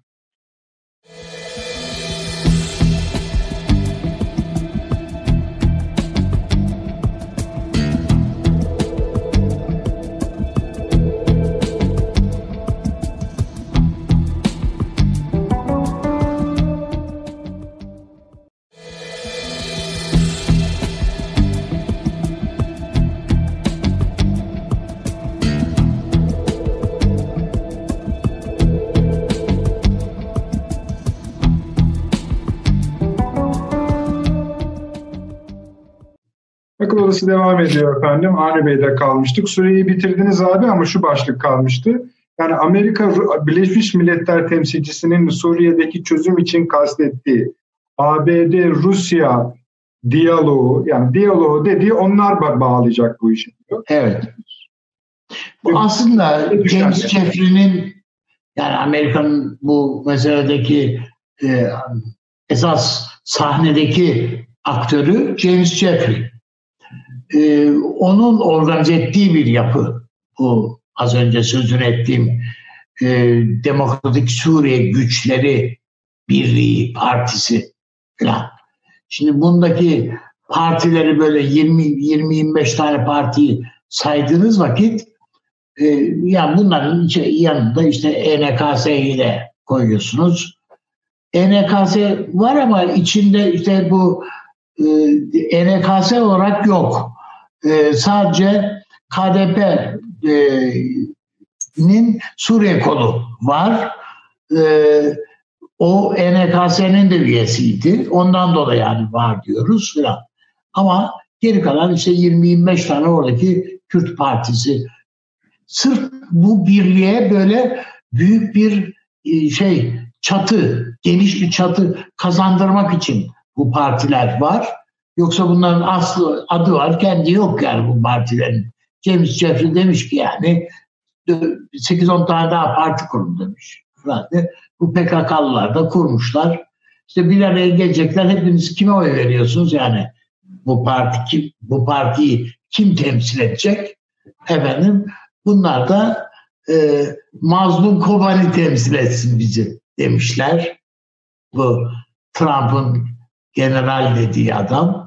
Efendim bunlarla Suriye'nin geleceğini şekillendirmek üzere Suriye Kürtlerinin temsili. Bunlarla Cenevre'ye gitmeyi plan, planlıyorlar. Ama e, tam işte bu e, ara verdiğimiz noktada onu söylemiştim. Yani bunun Türkiye hem farkında hem görüyor hem de bu plan, Amerika'nın bu planı, Amerika ne kadar ısrarcı olursa olsun bu planda ısrarcı olduğunu biliyoruz Amerika. Hiç yani bundan yana şüphemiz yok. Ya bu öyle müzakere ederek, Amerika'yı ikna ederek bize yani filan e, şey yapılacak geri çekilecekleri bir şey değil. Pentagon buna göre planlamış oyunu. Böyle oynamayı. Ha, ama bu oyun elbette ve hiç şüphemiz, hiç şüphemiz olmasın ki yani Türkiye duvarına çarpacaktır. O kadar ki yani e, yani bu NKS bile kendi adıyla ortaya sahneye çıkmaktan çekiniyor. Yani Türk Ankara'nın tepkisinden korkarak çekiniyor. Ama bıraksan çıkar mı? Evet bıraksan çıkar. Peki. O yüzden Türkiye'nin gayet kesin ve sert tavırlar burada sergilemesine ihtiyaç var. Ee, ve Amerika'nın, Fransa'nın keza burada sergilemek istedikleri e, tutum e, Türkiye'yi bu masanın eğer Suriye'nin geleceğinin e, konuşulacağı değil artık kararlaştırılacağı masanın dışında tutmak. Suriye'de bir taraf olmaktan Türkiye'yi, Ankara'yı çıkarmak. Teşekkür bunu, ederim. Bunu yapabilecek güçteler mi? Hayır, bunu yapabilecek güçte değiller.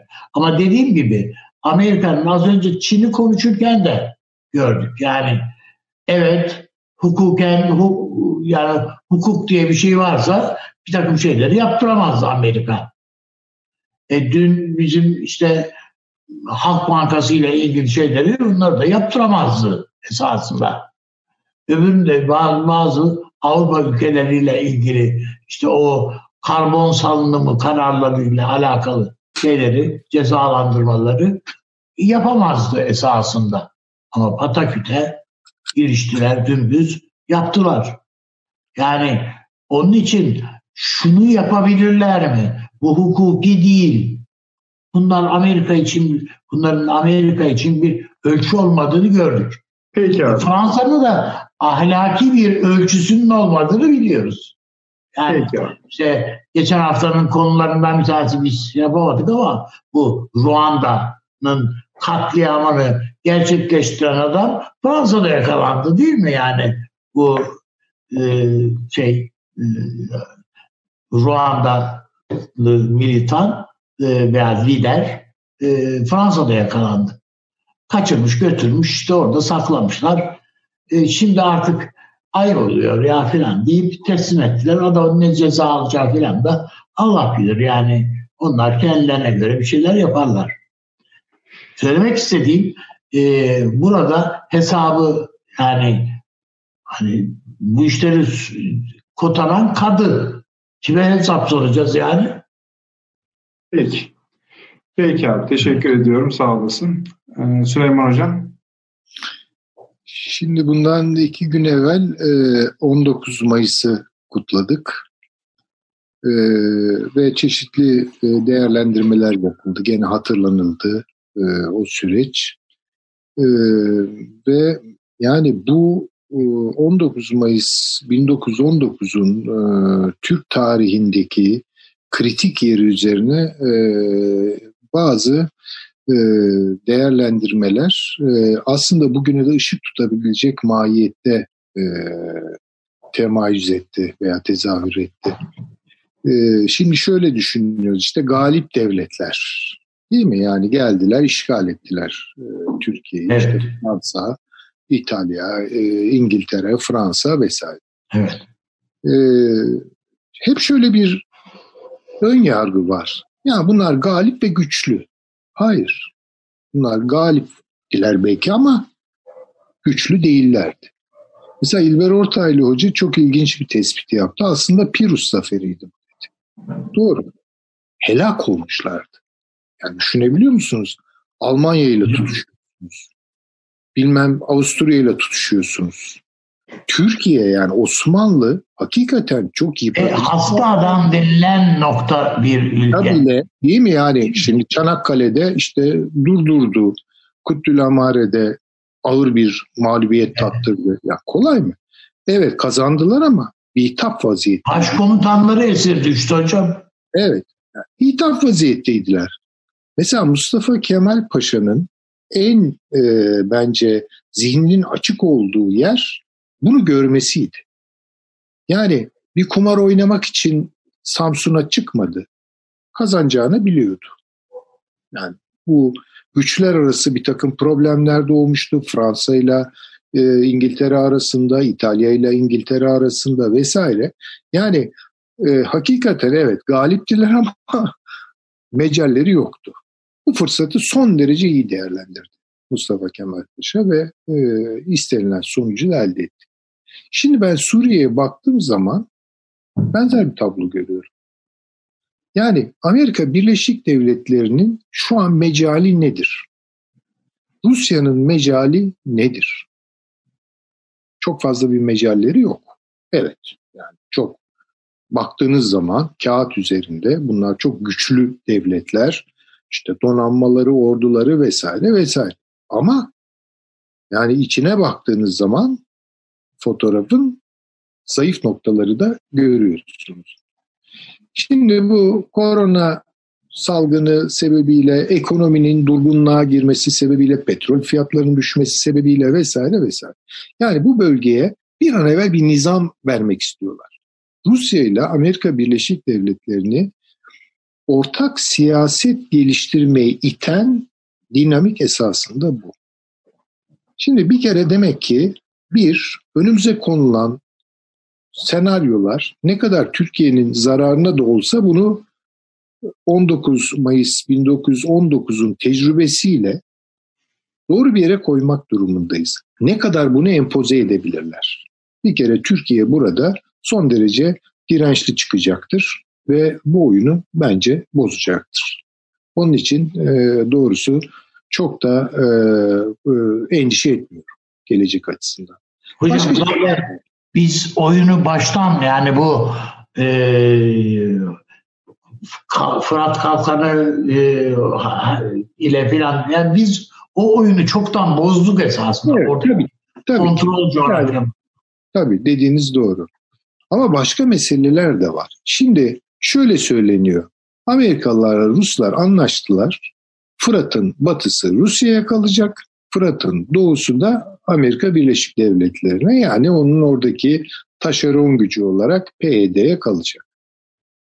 İyi de bu bölge Arap nüfus yoğunluklu bir bölge. Ve yani PYD'nin orada tutunması Arap aşiretleriyle kuracağı ilişkilere bağlı ki son derece zor bir mesele. Çünkü e, PYD'nin oradaki Arap çoğunluk nüfus üzerinden e, düşünüldüğü zaman kredisi hemen hemen hiç yok. Hatta tam tersine çatışmalar var ve Arap kamuoyu PYD'den hiç hoşlanmıyor.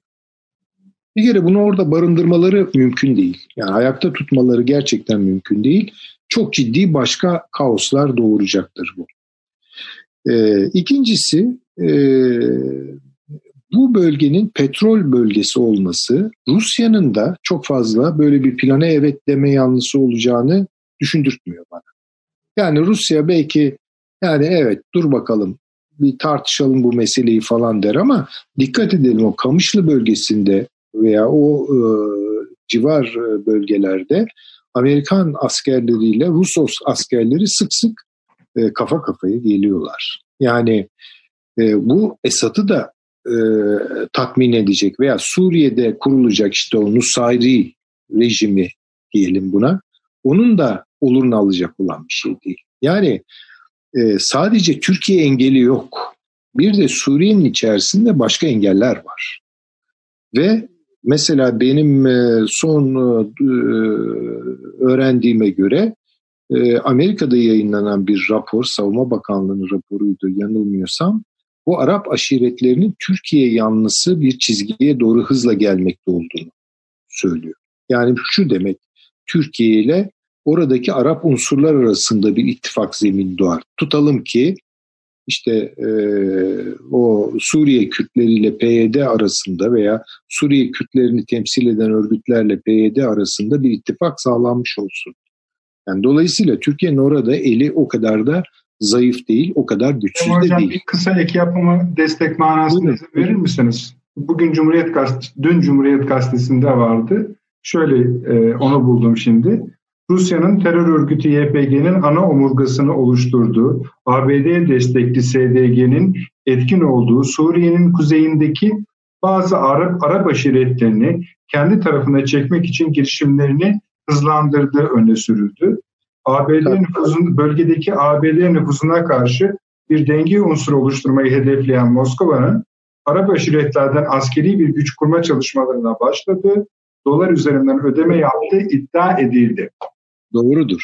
Yani evet Amerika Birleşik Devletleri ile Rusya bir an evvel buraların bir nizama kavuşması, bir istikrara kavuşması için e, prensip anlaşmasına varmış olabilirler ama batısı senin, doğusu benim gibi yani böyle çala kalem bir e, paylaşımın e, henüz hayata geçme e, ihtimali e, söz konusu değil. Buna itirazlar var, burada problemler var, çok ciddi problemler var. Bu Türkiye'ye tabii zaman kazandıracaktır. E, kararlılığını devam ettirir Türkiye bu açıdan e, ve bu zamanı da e, bence iyi bir şekilde değerlendirecektir. E, Teşekkür Buna, ederim. Teşekkür Hocam. Ee, şöyle, e, şöyle söyleyeyim. Bizim şimdi akademisyen olarak hani yapabileceğimiz tabii analizler böyle e, uzun vadeli yani o kısa ve orta dönem değil uzun vadeli daha yapılar üzerinden giden vesaire olduğu için e, bugün de hayat çok hızlı aktığı için Suriye özelinde e, yani e, analiz yapmaktan ziyade sorular belki sormak mümkün benim adıma ve spekülasyon yapmak o anlamda mümkün. Ve birazcık da hani e, şeytanın avukatlığını yapmak e, da e, gerekebilir bazı koşullarda diye düşünüyorum. Şimdi e, şeyi çok önemsiyorum ben hani kurmay aklı 19 Mayıs evet e, dünyayı iyi okumak demekti. Yani Fransızla İtalya'nın kapışmasını, onların İngiltere ile ayrışmasını, e, güç dengelerini e, ve belirli istihbari raporlar üzerinden bunları okuyabildi e, Türkiye'nin kurucu elitleri, e, başta Mustafa Kemal Paşa olmak üzere. Başarı oradaydı. Şimdi bugüne baktığımızda e, bir harpten çıkmadık. E, yani belki hani şeytanın avukatlığını yapmak dediğim nokta budur. E, ne Amerika ne de Rusya e, zinde değil diyemeyiz. E, gayet zindeler. Birincisi bu. İkincisi şimdi bizim e, güney sınırlarımıza dair e, genel bir yapımız vardı Türkiye'nin kuruluşundan beri. O da komşu ülkelerle beraber bir sınır güvenliği sağlamaktı. Şimdi o noktada Suriye'ye bakıyoruz. Esad var mı yok mu belli değil. E, yakın dönemde gidecek gibi görünüyor. Irak'a baktığınızda Irak e, yok aslında. Yani e, fiiliyatta yok. Hani işte şimdi Kazemi geldi ama ne kadar sürdürebilir, ne kadar yapabilir ciddi tartışmalı bir mevzu. Ee, İran'a baktığınızda yoğun ambargo altında ee, ve gerçekten hani e, sallanan bir yerden bahsediyoruz. Overstretch denir ya çok ileri uçlara gitti. O yüzden kendi yakın çevresindeki etkisini kaybetti. Ee, şimdi durum bu. Şimdi burada kendi güvenliğimizi kendimiz sağlamak zorundayız. Ortaya çıkan sonuç budur. Şimdi kendi güvenliğimizi kendimiz sağlamak deyince buradaki e, yani takribi iki sene evvel sizin programımızda ilk kez e, bunu söyleme fırsatı bulmuştum ben. 3 kilometre mi girilir, 5 kilometre mi girilir tartışması olurken şunu sormuştum. Yani ne olacak sonrası? Hani 3 gittiniz, 5 gittiniz, 50 gittiniz. Bunlar değil. Burada mevzu Suriye'nin geleceği ne olacak? Bundan bahsetmemiz gerekiyor. Yani Suriye üniter devlet e, ilkesi üzerine kurulmuş bir devlet idi 2011'e kadar. E, ancak e, yani Lübnan'a bakın ya da Dayton Anlaşması ile çizilmiş Bosna Hersek'e bakın. Açık bir şey var. Batılı akıl üniter devleti ancak kendisinin hak ettiği bir şey olarak görüyor. Ve kendince o oryantalist zihniyetle buradaki ilkel kavimler, kabileler diyor ancak belirli temsil oranları üzerinden e, ulus olmadıkları için diyor işte bölünür böyle yönetilir gibi bir oryantalist zihin var. Ve bu zihin oryantalizm dediğimiz şeyin merkezi Viyana'ydı ilk başta. Sonra Paris'tir, Londra'dır. Ama e, tabii ki en önemli merkezlerden bir tanesi de Moskova'dır. Yani oryantalizm dediğimiz şey yani e, bilimsel anlamıyla baktığınızda ben e, müteşekkir hissederim her zaman kendimi. E, şarkın tanınması konusunda büyük hizmetleri olmuştur ama Edward Said'in anlattığı tabirle e, kullandığımızda bir aşağılamadır genelde. Hak edilmeyen bir şey olarak bakılır. Şimdi bu noktada baktığımızda Suriye'de Rusya ve Amerika'nın birbiriyle anlaşamayacağı kanaatinde değilim ben. Uzun zamandan beri de bunu söylüyorum biliyorsunuz. ana arterlere bakmak gerektiği kanaatindeyim. Evet hani bir konvoyun önü kesilir, öbürü orada ona taş atar, şu olur bu olur ama ee, burada bir vakum var. O vakum Trump siyasetinin Orta Doğu'ya dair e, Netanyahu ve Putin'le beraber kurduğu bir akıl. Ve bu akıl çerçevesinde burada e, bir şekilde yetki göçeriminde bulunmaya çalışıyor Amerika. Yani kendi ekonomik çıkarlarını koruyarak maliyetlerin bir kısmını Rusya'ya yükleyerek prestijinden vazgeçiyor. Yani eskiden asker bulundururdum diyor. Şimdi bulundurmam gerek yok. Ee, benim petrol çıkarlarım yerindeyse hala siyaset kontrol edebiliyorsam ve bakın bu dünya yeni bir dünya. Eskiden orduların hakim olduğu bir dünyadan bahsederdik. Şimdi bu network studies deniyor ya şebeke yani yapılar, örgütler değil de şebekeler önemli. O anlamda ordular yerine istihbarat teşkilatlarının çok daha ucuza sonuç alabildiği bir dünyadan bahsediyoruz. Şimdi bütün bu ana yapıyı koyduğumuzda Amerika, Rusya, İsrail uzlaşmasının bu bölgede e, şöyle söyleyeyim e, Kürt Milliyetçi Hareketi açısından baktığınızda bu Suriye'ye de bakın, Irak'a da bakın, İran'a da bakın fark etmez. E, bulunmaz bir nimet, öyle bir konjonktür olduğu gibi bir kanaat oluştuğunu görüyorum. Bu bir cesarettir, cesaretlendirme sürecidir. Bakın bu bunlar riskli süreçlerdir. Ve ben Türkiye'nin bu konudaki tecrübelerinde de küçümsenmemesi gerektiğini düşünüyorum. Çünkü bu şu demek. E, bu cumhuriyet böyle kuruldu zaten. Balkanlardan başlayarak e, bu tarz e, hareketlerle mücadele ederek kurulan bir cumhuriyet ve bir akıl var burada. Ve bu aklı hiç hiç kimse küçümsemez. Ancak e, bu aklı küçümsememekle beraber durumun da e, çok kolay olduğunu söylemeyelim. Yani e, bugünkü konjonktür çok iç açık konjonktür değildir. E, söylediğim gibi çünkü bizim alıştığımız Türk dış politikasının alıştığı ana hat kırılmıştır. Suriye ve Irak devletlerinin olmadığı, İran'ın güçsüzleştiği bir ortamdan bahsediyoruz. Burada yük Türkiye'nin omuzlarına binmekte. Şimdi bu noktada da baktığınızda dediğim gibi çok avantajlı tarafları vardır Türkiye'nin ama e, bu daha çok su kaldırır e, Suriye-Irak e, bağlamı. E, ancak hani zaten Türkiye'de bak, bakıyorum hani dört göz e, açılmış e, bu bölge izleniyor. E, burada e, daha e, nasıl söyleyelim karmaşık ilişkiler olduğunu e, iyi görmek gerek diye düşünüyorum ben. Peki teşekkür ediyorum. Süleyman Hocam siz dörtlü bir ayaktan bahsedersiniz hep. Evet. O ayağın birini daha kısa tuttu Taşansu Bey. Bir şey söylemek ister misiniz? Yeni konuya geçeceğim. Öyle tabii ki. E, bu e, Batı'nın e, militarist kültüründeki aşınmayı e, bence biraz dikkate almamız gerekiyor. E, 19. yüzyılda ulusları e, iki uçlu bir mukadderata mahkum etmişlerdi. Yani uluslara ya tulum giydiriyorlardı ya üniforma giydiriyorlardı. Ve gerek üretim anlamında tulumun temsil ettiği odur. Gerekse üretim tarzında yaşanan krizleri aşmak e, babında üniforma yani savaş üzerinden diri tutuyorlardı. Şimdi bu 19. yüzyılın zaman ruhudur. 20. yüzyılda özellikle 2. Dünya Savaşı'ndan sonra tablo çok değişti. Mesele sadece bence nükleer tehlike falan da değildi. Yeni bir ekonomi politik gelişti ve o ekonomik politik e, sürecin içerisinde uluslar idiş oldu. Yani idiş olan uluslar bildiğimiz bu 19. yüzyılın mutandan uluslarıydı. Yani Fransız ulusuydu, Alman ulusuydu, İngiliz ulusuydu, Amerikan ulusuydu neyse. Bunun da iki sebebi var. Rutinleşme ve bürokratizasyon. Yani merkezileşme. Şimdi rutinleşme denilen şey bu bir Weberian kavramdır ama üzerinde iyi durmak lazım.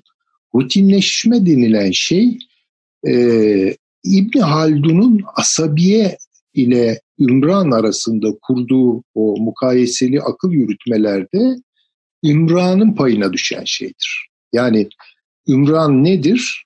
İşte diriliğini, dinamizmini kaybetmiş yerleşik bir jölemsi kültür. Ee, bunun ölçüsü de nedir? Nerede bunu kültürel olarak izlersiniz? İşte sefahat denilen bir sürece geçer. Yani bir iç yağma ve sefaat ve bunun üzerinden işte yeni bir asabiye gelir ve onun yerini alır. İşte bu rutinleşme ve bürokratizasyon denilen şey ulusların e, diriliğini ortadan kaldırdı. Yani tesadüf değil, üretim e, gücünün erimesi, özellikle 1970'lerden sonra sermayenin verimlilik kaybına uğraması ve emeğin verimlilik kaybına uğraması.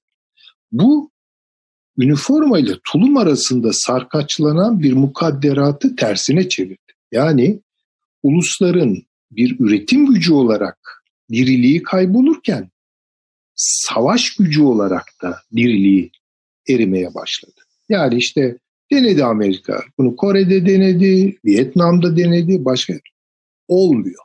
Yani istediğiniz teknolojiye falan sahip olun. Sonuçta yorgun bir ulus. Hakikaten bunlar yorgun uluslar. Fransız ulusu bugün yorgundur. Alman ulusu yorgundur. Amerikan ulusu yorgundur ve çalışmaya da niyetleri yoktur. Çalışmaya niyetleri olmadığı gibi savaşmaya da niyetleri yoktur. İkna oldunuz mu Taşan Efendim? ya e, Süleyman Hoca çok güzel bir çerçeve kurdu da orada hani şunu hatırlatmak isterim ben de tabii. E, yani e, Bulgar dediğimiz yeni kurulmuş devlet yani o asabiyeye sahip olan ve milliyetçiliğin motivasyonuyla biz Balkan Harbi'nde Edirne'yi kaybettik biliyorsunuz. Ya da e, harpten sonra, birinci harpten sonra işte o yorgun İngiltere'si, Fransa'sı ama e, zinde olan birisini buluverdiler. E, o da yani Tebai Şahane'den olan e, Mora Adası, Mora Yarımadası'nda keçi otlatan e, Yunanlılardı. Yani e, Anadolu'ya çıkma cüretini gösterdiler. Dolayısıyla biliyorsunuz bu imparatorluklar yıkılırken e, şeyleri kullanır, e, barbarları kullanır önce diğer barbarları kırmak için. Tabii tabii yani, Roma da bunu yapmış. Tabii yani e, bize de Yunanlıların Yunan barbarı düşmüştü Anadolu'ya çıkış. O anlamda hani çerçeveye çok katılıyorum ama hani doğrudan doğruya karşıtlık değil burada. İşte kullanma şeyine ilişkisine o proxy denen şeye iyi bakmak gerektiğini Peki. düşünüyorum. Peki konumuz çok. Şimdi efendim e, tabii takip edeceğiz Suriye'yi ama bu adalar meselesini yani iki konumuz kaldı bitireceğim yani. E, Taşan Hocam yine sizden başlamak istiyorum sonra Avni abiye geçeceğim. Çünkü esasında aşağı yukarı bayağı bir zaman önce yani aylar önce diyeyim ilk e, bu meseleyi Girit üzerinden söyleyen kişilerden biriydi Avni Bey. Şimdi bu biraz temayüz etmiş gözüküyor. Serpilmiş gözüküyor o süreç. Tekrar hatırlatayım. E, bu adalardaki silahsızlanma meselesi aynı zamanda bir egemenlik meselesidir biliyorsunuz. Nihayetinde Lozan demektir malum haliniz. Şimdi bunun üzerinden bir cümle kuruyor. İlk önce STK'lar yüzün üzerinde STK çıktı dedi ki biz bunu Lahey'e götüreceğiz, Birleşmiş götüreceğiz, e, mahkemelere götüreceğiz, uluslararası mahkemelere, Avrupa Birliği'ne götüreceğiz dediler. Sonra bu işlemler başladı. Türkiye, resmi olarak o sırada Türkiye bir şey söylemiyor. Ama bir e, Yunan tatbikatı nedeniyle Navtex yayınlanıyor. Bu adalar özellikle de işte isimlerini de bulursam şimdi size söyleyeyim. Üç ada üzerinden e, Türkiye bir hat çiziyor. Buralara bulaşmayın anlamına gelen bir şey. Tatbikatı geri alıyor ki rutin, düzenli tatbikatı Yunanistan'ın. Böylece e, işte Sakız Adası, Sisan, İpsa. Böylece yeni bir tırnak içinde ney başlıyor? Vallahi İlk yani defa olduğunu hatırlatıyorum Natex. Yani bu çok uzun süreden beri devam eden 1970'li yıllarda Türk diplomasisinin gündeminde olan konulardan bir tanesidir bu Lozan'da silahsız. Pardon özür diliyorum Taşans Hocam. Avni Bey, e, Süleyman Hocam şeyi de hatırlatayım. Yani bir de bunun Türkiye siyasetindeki yansımaları var biliyorsunuz. Buyurunuz Taşans Hocam. Ee, şeyde 70'li yıllarda da Türk dış politikasını epeyce yoran konulardan bir tanesidir bu. Yani e, yeni bir konu değil aslında. Bunlar Lozan'da işte silahsız olmak kaydıyla e, Yunanistan'a devredilen adalardan bahsediyoruz. Yani böyle bir statüsü var, silahsızlandırılmış statü. Ee, bu tabii Yunanistan bunlara uymadı.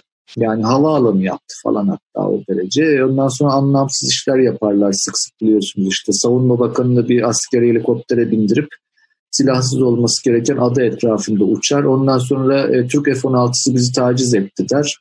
E, zaten hani günde üç öğün e, Türkler geliyor diye e, siyaset yapan Yunanistan ahalisi için bir tane de eğlenceli konu çıkmış olur. Böyle bir mevzudur Yunan iç siyasetinde ama şimdi e, mevzun tabii uluslararası hukuk e, anlamında önemli e, veçeleri, önemli e, Türkçe açısından önemli yanları var. Bir defa bizim hakkımız.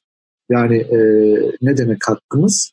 uluslararası anlaşmayla bu adaların silahsız olması gerekiyor. Bu e, ana karamızın güvenliği için o dönemde alınmış olan karardır. Yani Yunanistan'ın buna riayet etmesi zaten kaçınılmaz olarak beklenmesi gereken bir şey. E ancak şimdi Yunanistan öyle bir yer ki bu e, geç kalmış milliyetçiliğin e, agresyonu bir de e, böyle oluyor bu işler. E, Batı Trakya Türklerinin hakları konusunda da Avrupa Birliği üyesi olan Yunanistan hani Avrupa Birliği'ni hatırlayın ne olur her her şey hakkında Türkiye'ye e, bir sürü e, işe yarar yaramaz eleştirilerde ve tavsiyelerde bulunan e, birlik kendi üyesi olan Yunanistan'ın Batı Trakya Türklerin hakları konusundaki ihlalleri konusunda hiçbir şey yapmaz. Gayet de açık seçik ortada görünür. Yani bu ee, ne yazık ki yani böyle bir şeydir. Türk diplomatları da çok alışıktır bunlara böyle uluslararası ortamlarda. E, bir sert konuşursunuz. Ondan sonra karşınızdakiler işte e, diplomatik teamüllere uymayacak hareketlere girince de hafif gülümseyerek diğerlerine gösterirsiniz falan. Çok komiktir yani. Ama işte tabii komik olmanın ötesine geçiyor. Bizim haklarımızın e, zarar gördüğü, haklarımız hilafına, uluslararası anlaşmalarla verilenmiş haklarımız hilafına hamleler olduğu zaman bu çerçevede bakmak lazım. Geç kalınmış bile denebilir. Önemli bir konu çünkü ana kara güvenliğidir ama ama aması şu sadece buraların e, Türk ana karasının güvenlik çerçevesinde değil NATO çerçevesinde de iyi düşünülmesi gerekir. Bakın Ege krizi NATO'nun önemli krizlerinden bir tanesidir. İki güney kanat ülkesi arasında önemli bir krizdir Ege e, ve Kıbrıs yani Türkiye-Yunanistan krizi her zaman için önemli olmuştur ve Türkiye-Yunanistan krizlerinin yükseldiği dönemlerde genelde NATO'nun e, içinde belli bir rahatsızlık hissedilir ki taraflarca bu krizler yükselir. Yani e, bu farklı e, şekillerde, farklı alternatiflerle gelişebilir. NATO mesela Yunanistan'ı işte şımarıklığını yüzüne vurur bir toplantıda. Orada sorun çıkarır. Türkiye'ye durduk yere saldırır Yunanistan vesaire ki e, kendisini yeniden haklı pozisyona yükseltir. Şuna soracağım. Ne, yani Veya, bahsettiğiniz şey aslında birçok ülke arasında olsa krize, savaşa neden olabilecek ama Türkiye Yunanistan arasında rutine dönüşmüş bir kronoloji evet. anlatıyorsunuz. Ama evet. burada herkesin vurguladığı bu ikazın ilk kez yapılıyor oluşu. Ee, işte o ikaz neden yapılıyor? Bugün e, büyük ihtimalle bu e, NATO çerçevesinde de bazı planlarda e, işin ciddiye yani Yunanistan'ın fiili uygulamalarının hukukiye dönüşmesi yolunda eğer bazı riskler tespit edildiyse Türkiye tarafından o yüzden cevap veriliyordur. Veyahut NATO çerçevesinde Türkiye'nin haklarının korunması için bu cevap veriliyordur. Yoksa e, rutin olan bir şey bu devam ettirilmezdi. Yani e, şu an birdenbire yapılmazdı. Diğeri sivil toplum örgütlerine gelince ben e, çok önemserim Sultanahmet mitingini e, halde edip adavarın işgale karşı İstanbul'da. E, ama e, biliyorsunuz yani mitingdir, yapılır. E, programı şeyle açtınız e, rahmetli Süleyman Demirel'le yürümekle yollar aşınmaz. E, demokratik haklardır, kullanılır ama sonuç getirmeyeceği bellidir. E, orada Kuvayi Milliye olmayaydı e, Sultanahmet'te miting yapmak hiçbir işe yaramazdı. Ama Kuvayi Milliye'nin de işine Sultanahmet'teki miting epeyce yaramıştır. E, dolayısıyla hani bu sivil toplum örgütlerinin e, çabalarını da o şekilde değerlendirmek lazım diye düşünüyorum. Önemsiz değildir ama hani çok da büyütmek de doğru olmayacaktır diye düşünüyorum. teşekkür ederim ama büyütenler var mesela. Ya, büyütmek ya da küçültmek doğru yanlış anlamında söylemiyorum. Yani bir vaka var. Bir vaka var ortada. Mesela emekli tümamiral Cem Gürdeniz'in bu konuda söyledikleri şu. Bu tip diyor bir Nautex ilk defa yayınlanıyor. Bu önemli bir manevradır. Yunanistan'a bir ikazdır. 1950'lerden beri silahlandırılan adalara artık kayıtsız kalınmayacağını gösteriyor. Yunanistan'ın tatbikat yapacağım dediği sahalar eğer karasularınızı kapsıyorsa ki kapsıyor, karasularda savaş gemisi bulan, bulunduramaz. Türkiye hak, haklı olarak e, Lozan'a göre silah bulunduramazsınız. Artık bunlar tekstler geçerlidir. Arkasından Türk savaş gemileri gelir diyor. Avni abicim 5 e, dakikan var. Sonra reklama gideceğim. 5 dakikanı kullan. ikinci 5 dakikada devam edelim. Yok fark etmez. Abi fark etmez diyorsun ama geçiyor. Yani, e, şimdi Taşan Hoca o süreci anlattı. Zaten yani geçmişi bilinmeyen bir şey değil. Bu adalar meselesi, Ege adaları meselesi. 1913'ten itibaren işte Londra Anlaşması, Atina Anlaşması, efendim arkasından işte Lozan Anlaşması ile falan yani Montreux'e kadar bunu götürürüz ve 47'de herhalde Paris Anlaşması'nda da var yani bu. Bunlar statülerini Atina Anlaşması ile falan bu statüler belirlendi. Ee, ve burada Bulgaristan, Karadağ, Sırbistan'a ve Yunanistan'a bırakıldı. Girit Adası mesela. Bu e, üç devlet Bulgaristan, Karadağ ve Sırbistan Lozan Anlaşması'nın takiben e, dörtte üçü adanın bunlara ait. Dörtte biri işte Yunanistan'a ait. E, bunlar haklarından feragat ettiler. Yunanistan lehine feragat etmediler. Yunanistan lehine bir feragat söz konusu olmadığı için bu adalar aslına rücu etti. Yani Osmanlı Devleti'ne rücu etti. Nitekim o bölgelere ilişkin verdiler, verdiği şeylerini veya e, ödemeleri de Türkiye yaptı. Ama bizde bir e, yani uzak durmak gibi bir siyaset özellikle İkinci Dünya Savaşı döneminde yani tek parti döneminde hatta şöyle bir anlayışla ya bu adalar son derece küçük adalar yani bu Ege adaları hani Girit büyük de ama diğerlerine baktığımız akşamlar çok küçük. Bunları savunmak için ya bunların hepsine asker koymak, işte veya bir takım tedbirler almak falan çok masraflı yani bunun üstesinden gelinemez gibi bir anlayışla uzak kalındı. Hatırlarsanız ki herhalde birçok insan bizim bizi şimdi seyredenler, dinleyenler de hatırlayacaklardır. Bu Kardakadası problemi ortaya çıktığı vakit ya bu kavga çıkarma Yunanistanlarımızda değer mi? Yani keçi otlattan, otlatmamız için ancak olabilecek bir ada bu. Kayalık işte daha ne olsun diye. Hatta gitti bir takım insanlar bizim Türkiye adına gidip oraya bayrak diktiler. Yunan, Yunanlılar geldi başka şey yaptı.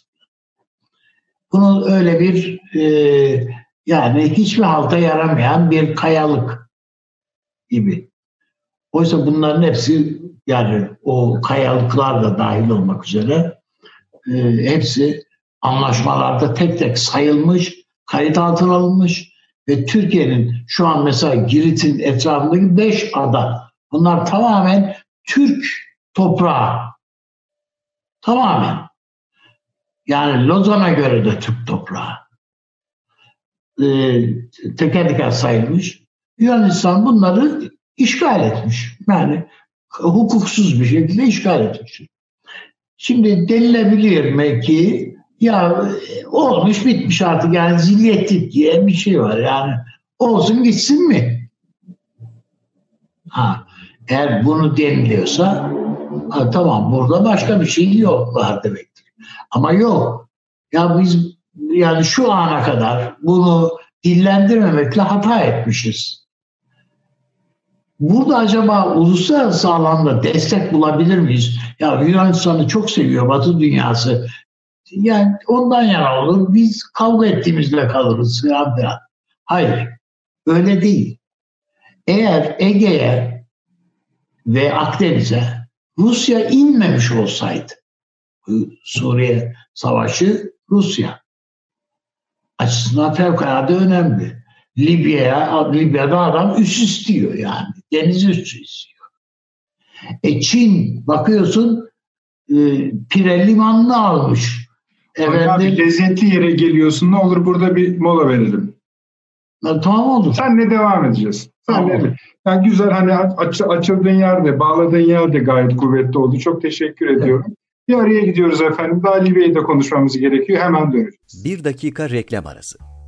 Haberin sosyal medyası gzt.com sizi çok farklı bir okuyucu deneyimine davet ediyor. Merak ettiğiniz sorular yanıt buluyor, henüz duymadığınız şaşırtıcı konularsa karşınıza geliyor. Yorumlarınıza editörler cevap veriyor, arkadaşlarınızla paylaşmak isteyeceğiniz eğlenceli içerikler hazırlanıyor. Sizler için kamera karşısına geçiliyor ve olaylar sıkmadan ve anlaşılır şekilde anlatılıyor. Özel infografikler, videoların yanı sıra burada sayamayacağımız sayıda farklı dergiler. Şimdi telefon ekranınızı daha da anlamlandırmak için sizi davet ediyoruz. GZT uygulamasına iOS ve Android marketlerden kolaylıkla erişebilir, pişman olmazsınız. Mutlaka indirin. Reklam arası sona erdi. Akıl odası devam ediyor efendim. Arne Bey şöyle diyordunuz yani özetin özetini söylüyorum. Konjonktür müsaittir devam diyordunuz adalar konusunda. İşte aşağı yukarı yani eğer e, diyelim ki bir beş sene önce olsaydı e, bulunduğumuz coğrafya e, Akdeniz bazı şeylerde Türkiye aleyhine e, bir takım gelişmeler için e, daha uygun olabilirdi. Türkiye'nin önü kesilebilirdi filan. Nitekim bu işte NATO içinde bile bu it dalaşı dediğimiz o uçuşlar falan hep böyle sorun, hep gündeme getirilmiştir Yunanistan tarafından. Devamlı Türkiye bu konuda Yunanistan'la işte müzakereler, şunlar bunlar yapa gelmiştir falan. Ee, bugün de de e, baktığımızda NATO'nun, özellikle de Amerika'nın, Batı dünyasının, işte İngiltere'nin, Fransa'nın filan Yunanistan'dan yana tavır aldığını alabileceğini ümit ederiz, düşünürüz. Ama bakıldığında bugün şey tabloda değişik farklı aktörler var. NATO'yu rahatsız eden gelişmeler var. Nedir? Az önce onun için reklama gitmeden onun için işaret ettim. Bu e, Suriye'deki e, deniz üssü söz konusu Rusya'nın bu daha evvelden sadece bir bağlama limanı var idi Rusya'nın. Bunun rahatsız edi, yani bu da rahatsız eder ama bu o, e, şimdiki deniz üssü yani statüye bağlanmış olduğu şey deniz üssü. Şey, ufak bir üs, yeterli yetersiz o ayrı mesele. Ama ya Rusya bununla tabii Rusya bununla iktifa etmiyor. Yani hem bu üssü genişletmek istiyor hem de Libya'da bir deniz üssü istiyor. İkinci bir deniz üssü daha istiyor. Bunların önemli NATO açısından ayrıyeten özel olarak değerlendirilmesi gereken bir husus olduğunu düşünmek mümkün. Zaten Türkiye'nin bu Libya'da bu kadar e, özgüvenle hareket ediyor olması, Batı'dan bu fazla tepki görmeden, özellikle de Amerika'dan çok fazla tepki görmeden e, hareket ediyor olmasının e, altında yatan sebepler de bu çerçevede değerlendirilebilir. Ama Rusya'dan ibaret değil bu coğrafyadaki gelişme. Çin de artık Akdeniz'e geliyor.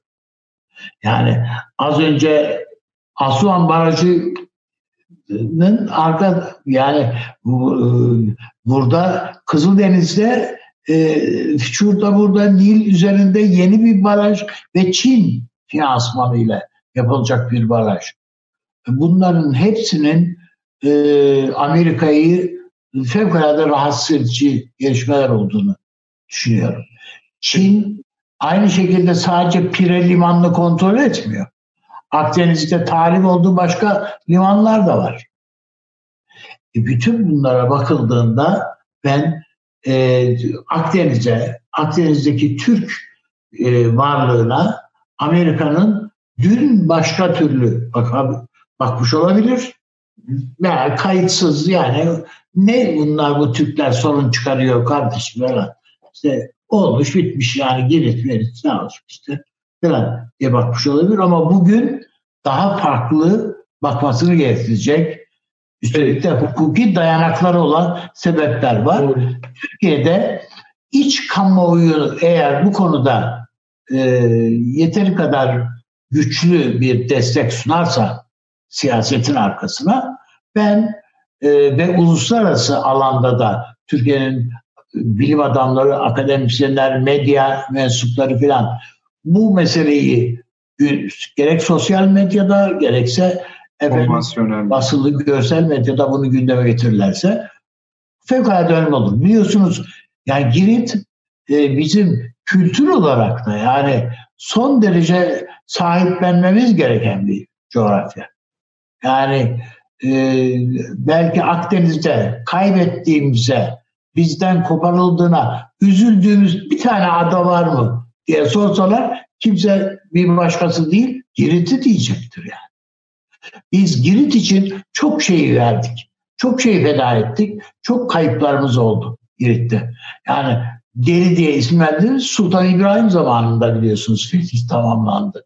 Filan. Yani e, o noktaya kadar yani Girit'le ilgili ta, bizim kültürümüzde de yani yemek kültürümüz dahil her şeyde Girit'in izleri var. O yüzden e, bunun peşini bırakmamalıyız. Sadece Girit değil, etrafındaki işte 14 adacık. Bunlar öyle küçük adacık dediğime bakmayın yani. Bunlar bayağı ada yani. Lazım olur diyorsunuz. Yani evet. Peki, teşekkür ediyorum. Süleyman Hocam, konjonktür fikrine katılıyorsunuz anladığım kadarıyla. Tamam, Bunlar... Buyurun. Ee, bir kere Türkiye kabuğunu kırıyor. Yani Türkiye hakkında demin Taşansı Hoca da söyledi. Oryantalist bir bakış vardır. Bir Asya medeniyeti yani bir step medeniyeti, bir kara medeniyeti ve e, Akdeniz'de varlığı e, yabancılanan bir unsur olarak Türkler. Bu kurguyu unutmayalım. Biz biraz da bunun e, alıcısı olduk. Yani bu fikri biraz da satın aldık. Ee, yani Osmanlı anlatılırken, Selçuklu anlatılırken vesaire işte hep işte biz çobandık, sürgü derdik. E, limanlarda e, Frankler, e, Levanten unsurlar, gayrimüslimler cirit atarlardı. Yoğurdun kaymağını onlar yerdi. Biz elde avuçta bir şey olmadan sürünür giderdik sürülerimizin peşinde. Şimdi bu çok abartılı bir bakış. Yani bir kere Osmanlı Roma ne kadar deniz gücüyse o kadar deniz gücüydü. Ha, belki ticari manada bir deniz gücü değildi. Ticareti başkaları çeviriyordu ama askeri manada bir deniz gücüydü. Roma'nın da bir donanması vardı. Osmanlı'nın da bir donanması vardı. Hocam Osmanlı Tuna Nehri'nde bile donanma kurmuş. Tabii. Tuna donanması diye donanmamız var bizim. Ve düşünün yani Portekiz'le Hint denizinde, Hint okyanusunda savaşıyordu Osmanlı. Bu bir deniz savaşıydı. Yani dolayısıyla böyle e, bir takım yargılardan bir kere zihnimizi kurtaralım. O yargılara çok fazla teslim olduğumuz için bir anlamda da böyle kendi kabuğumuza kendimizi e, e, mahkum etme gibi bir dış baskı yediğimiz için özellikle bu İkinci Dünya Savaşı'ndan sonra böyledir. E, Türkiye e, denizle bir türlü e, zihnini barıştıramadı. Ama ilk büyük şoku biz Kıbrıs'ta yedik. Yani oraya çıkarma yapmak zorundaydık. Ve işin ilginç tarafı bu, bu ihmal edilir ama e, Avni Özgürel Üstadımız onun hikayesini bizzat yaşayarak e, biliyor, anlatır da e, yani elde avuçta olanlarla o çıkartmayı yaptık yani. yani ne, neredeyse araba vapurlarıyla falan yaptık değil mi üstadım yani? Aşağı yukarı öyle hocam. Evet. Tenekeden, tenekeden çıkarma gemileri. Çıkarma gemileri. O andan itibaren Türkiye'de Türkiye'nin jeopolitik kültüründe, zihniyetinde bir yeni arayış başladı ve e, peyderpey aşama aşama hani önce mesela o yokluk dönemlerinde bile bu çıkarma gemilerini falan yapmaya başladık. Yani bu çok önemli bir şey. E, dolayısıyla Türkiye şimdi bu yeni konseptler yani mavi vatan denildi, adı konuldu filan deniz periferisiyle hinterlandıyla daha doğrusu yüzleşmeye başladı. Oradaki bir takım boşlukları da gördü. Ee, Türkiye'yi bu açıdan Akdeniz'de sıkıştıracak bir şeyin olduğunu ben zannetmiyorum. Yani Türkiye'nin bu açıdan çok açık ama şunları da izninizle e, ilave edeyim. Yani hak ve uygundur diyorsunuz. Tabii tabii. Amerika Birleşik Devletleri ile Rusya'nın da bir Akdeniz gücü olarak Türkiye'nin yanında yer aldıkları bir döneme geçiyoruz. Bakın bunun Suriye'de de etkilerini göreceğiz. Çünkü CENTCOM Suriye konusunda Türkiye'yi sıkıştıran ve PYD'nin bayraktarlığını yapan bir söylemin içinde sürekli rapor üretiyor. Ama NATO böyle değil. Yani NATO tam tersine aman Türkiye'yi kaybetmeyelim, aman Türkiye çok önemli. Şimdi Ruslar da Ortodoks, Taşansı Hoca bunları herhalde çok daha iyi anlatabilir.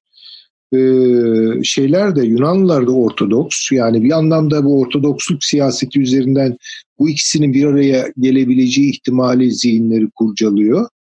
Ee, ve Yunanistan bunu çok istiyor, onu da söyleyeyim. Buna rağmen Rusya adım atmıyor. Yani Türkiye mi Yunanistan mı derseniz Rusya'nın kafasında hiçbir zaman gözü kapalı e, Yunanistan değil. Yani Balkanlar söz konusu olsa Sırbistan diyecektir tabii ama yani Akdeniz söz konusu olduğu zaman e, Yunanistan değil, e, tabii ki. Yani dolayısıyla ben Türkiye'nin e, bu e, bazılarına göre çok cüretkar sayılabilecek yeni açılımının e, çok e, arkasının dolu olduğunu düşünüyorum. Peki hocam. Ve, e, önümüzdeki günlerde Rus şey, Yunanistan'ın çok daha sıkışacağını tahmin ediyorum. Evet, peki. Teşekkür ediyorum. Taşans Hocam, Libya, şimdi burada gelişmeler Türkiye'nin desteklediği kesim yani meşru hükümet ve tezlerinin yanında ilerliyor. Daha dün bir seri e, Hafter'in eline Birleşik Arap Emirlikleri parasıyla Rus silahları e, Babari'de bunların büyük kısmı yeniden vuruldu vesaire. Onlara girmeyelim ama sahada bir ilerleme oldu. Bu ilerlemenin sonuca yakın olduğunun işaretini sadece biz kestirmiyoruz. NATO'nun ve Amerika Birleşik Devletleri'nin tavrından da bu anlaşılıyor. Şimdi biz Mısır, Birleşik Arap Emirlikleri, Hafter, Fransa, Rusya'yı orada sıkıştırıyoruz. Bunun bir karşılığını onlar da kurmaya gayret ediyorlar. Şimdi sanki şöyle bir araya gelmiş durumdayız. NATO ve ABD'nin, NATO diyelim şimdi çünkü öbürü yine elçi ağzından konuşuyor ama NATO'nun iki resmi bir şey. Genel sekreteri bizzat aradı. Saracı ve konuştu. Oraya sokalım mı NATO'yu sokmayalım mı? Böyle bir soru cari midir onu da söyle, sorabilir, söyleyebilirsiniz. Tabii tabii çok önemli. Çok önemli bir soru bence Nedret Bey. Şöyle Amerika demeyeyim NATO diyelim dediniz ama aslında bahsettiğiniz Amerika orada evet, tabii. E, açık açık söylemek lazım. Kırılmasınlar diye. Daha birkaç gün öncesine kadar hani sesi çıkmayan bir Amerika'ydı. Bir de ne söylediği tam anlaşılmayan bir Amerika olarak okunuyordu Türkiye'de. Şimdi e, bizim alt kat satılıktı. E, dün bir çift geldi. E, hanımefendi ta şeyle Tebrizli, Azerbaycan Türk'ü, eşi e, İsfahanlı e, Farisi. Ondan sonra dediler ki yani işte e, alsak nasıl olur dedim. Ben de hoşbeht, hoşbeht oluruk. Yaşıyorlar. E, hemsayelerimiz dedim e, acemi olan da. Şimdi hemsaye şey komşu demek. Aynı gölgeyi paylaşan demek. E, Tebrizli Hanım da zeki tabii şey dedi. Hemsaye dediğinizde gönlümüzü aldınız. Ardından acemi dediğinizde gönlümüzü kırdınız ama güzel bir denge oldu. Şimdi Amerika'nınki biraz öyleydi. Yani biraz gönül alıp birazcık e, ne dediği belli olmayan bir şekildeydi. Şimdi ama iş değişti. Şimdi NATO'nun e, ben burayı yapılandırırım demesi ciddi anlamda önemli bir nokta. Çünkü Sarrac'a getirdiği teklif şu. Libya'nın askeri yapılandırılmasında biz NATO olarak destek olabiliriz. Bakın bu Fransa'nın tamamen NATO'dan dışlandığı, Fransa'nın kendine özgü, bağımsız, bireysel olarak ortaya koyduğu planının sona erdiğinin göstergesidir. Şimdi başka... Zaten Fransa karşı hocam NATO'nun bulaşmasına. Tabii, tabii. tabii. Yani NATO'yu ilgilendirmez diyor.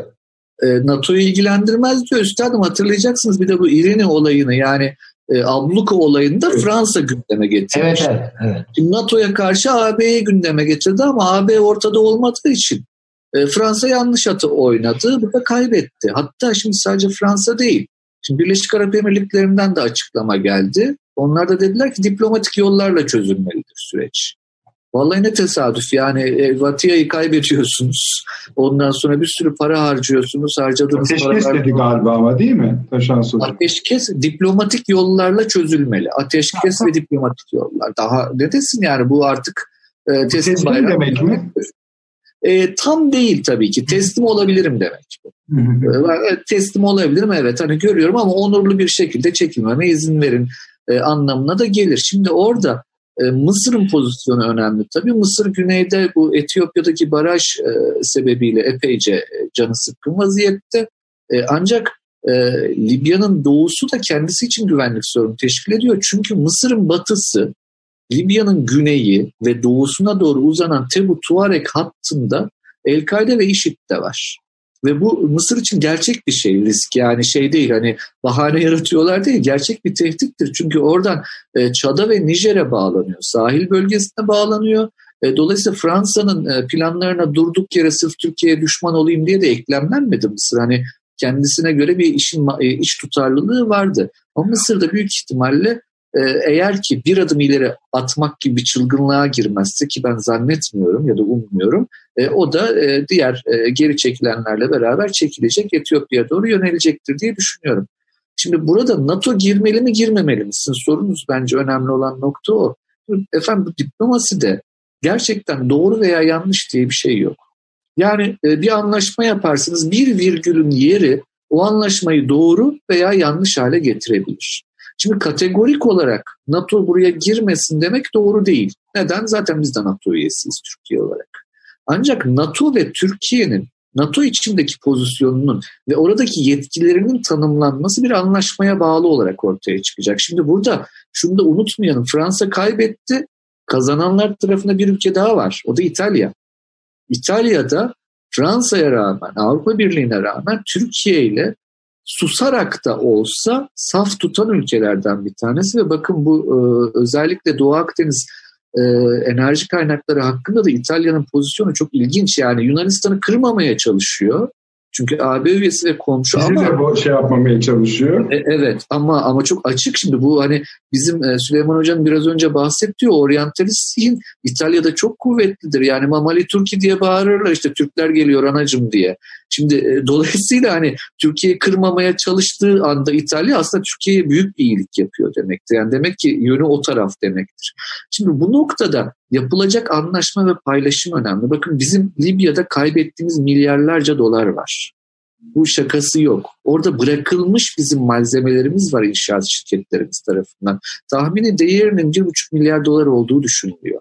Tahsil edilecek 4 milyar dolar paramız var. Artı bunların ötesinde İşte Mısır'da Orada darbe olduğunda da öyle bir şey, kaybımız olmuştu. Evet. Abi şimdi burada çok acıklı şeyler bunlar. Yani e, orada daha da sert yaşandı Libya'da biliyorsunuz. Yani o iç harp vesaire korkunç anlardı yani. Şimdi bunlar Türkiye'nin tabii ki en basit, en basit, en görünür kayıpları. Ama bunların dışında şimdi mavi vatan denilen şey e, son derece önemsiyorum. E, deniz yetki alanlarının sınırlandırılması anlaşmasını son derece önemsiyorum. Libya bu anlamda bizim açımızdan önemli. Ancak şöyle bir şey daha var. Burada ciddi bir petrol geliri var. Bunların işletilmesi var. E, ülkenin yeniden yapılandırılması var. Ve bakın bunların hepsi bir şekilde pazarlık konusu olacaktır. Şimdi NATO'nun oraya girmesi, e, girsin ama ne, ne kadar kime? Şimdi kategorik olarak NATO girmesin demek e, ben tek başıma bu işin altından kalkabilirim demektir ama bu dünya öyle bir dünya değil diye düşünüyorum ben. Yani e, mesela şeyde de öyledir ya iş dünyasında da e, ballı kaymaklı derler. Hani bir iş varsa tek başınıza girmeyin. Hani iki üç ortak daha edinin Başan gibi. Hocam esasında şöyle bir durum var. Libya NATO girmesin dediğinde uluslararası hukuk açısından kimsenin yapacağı bir şey yok. Öyle.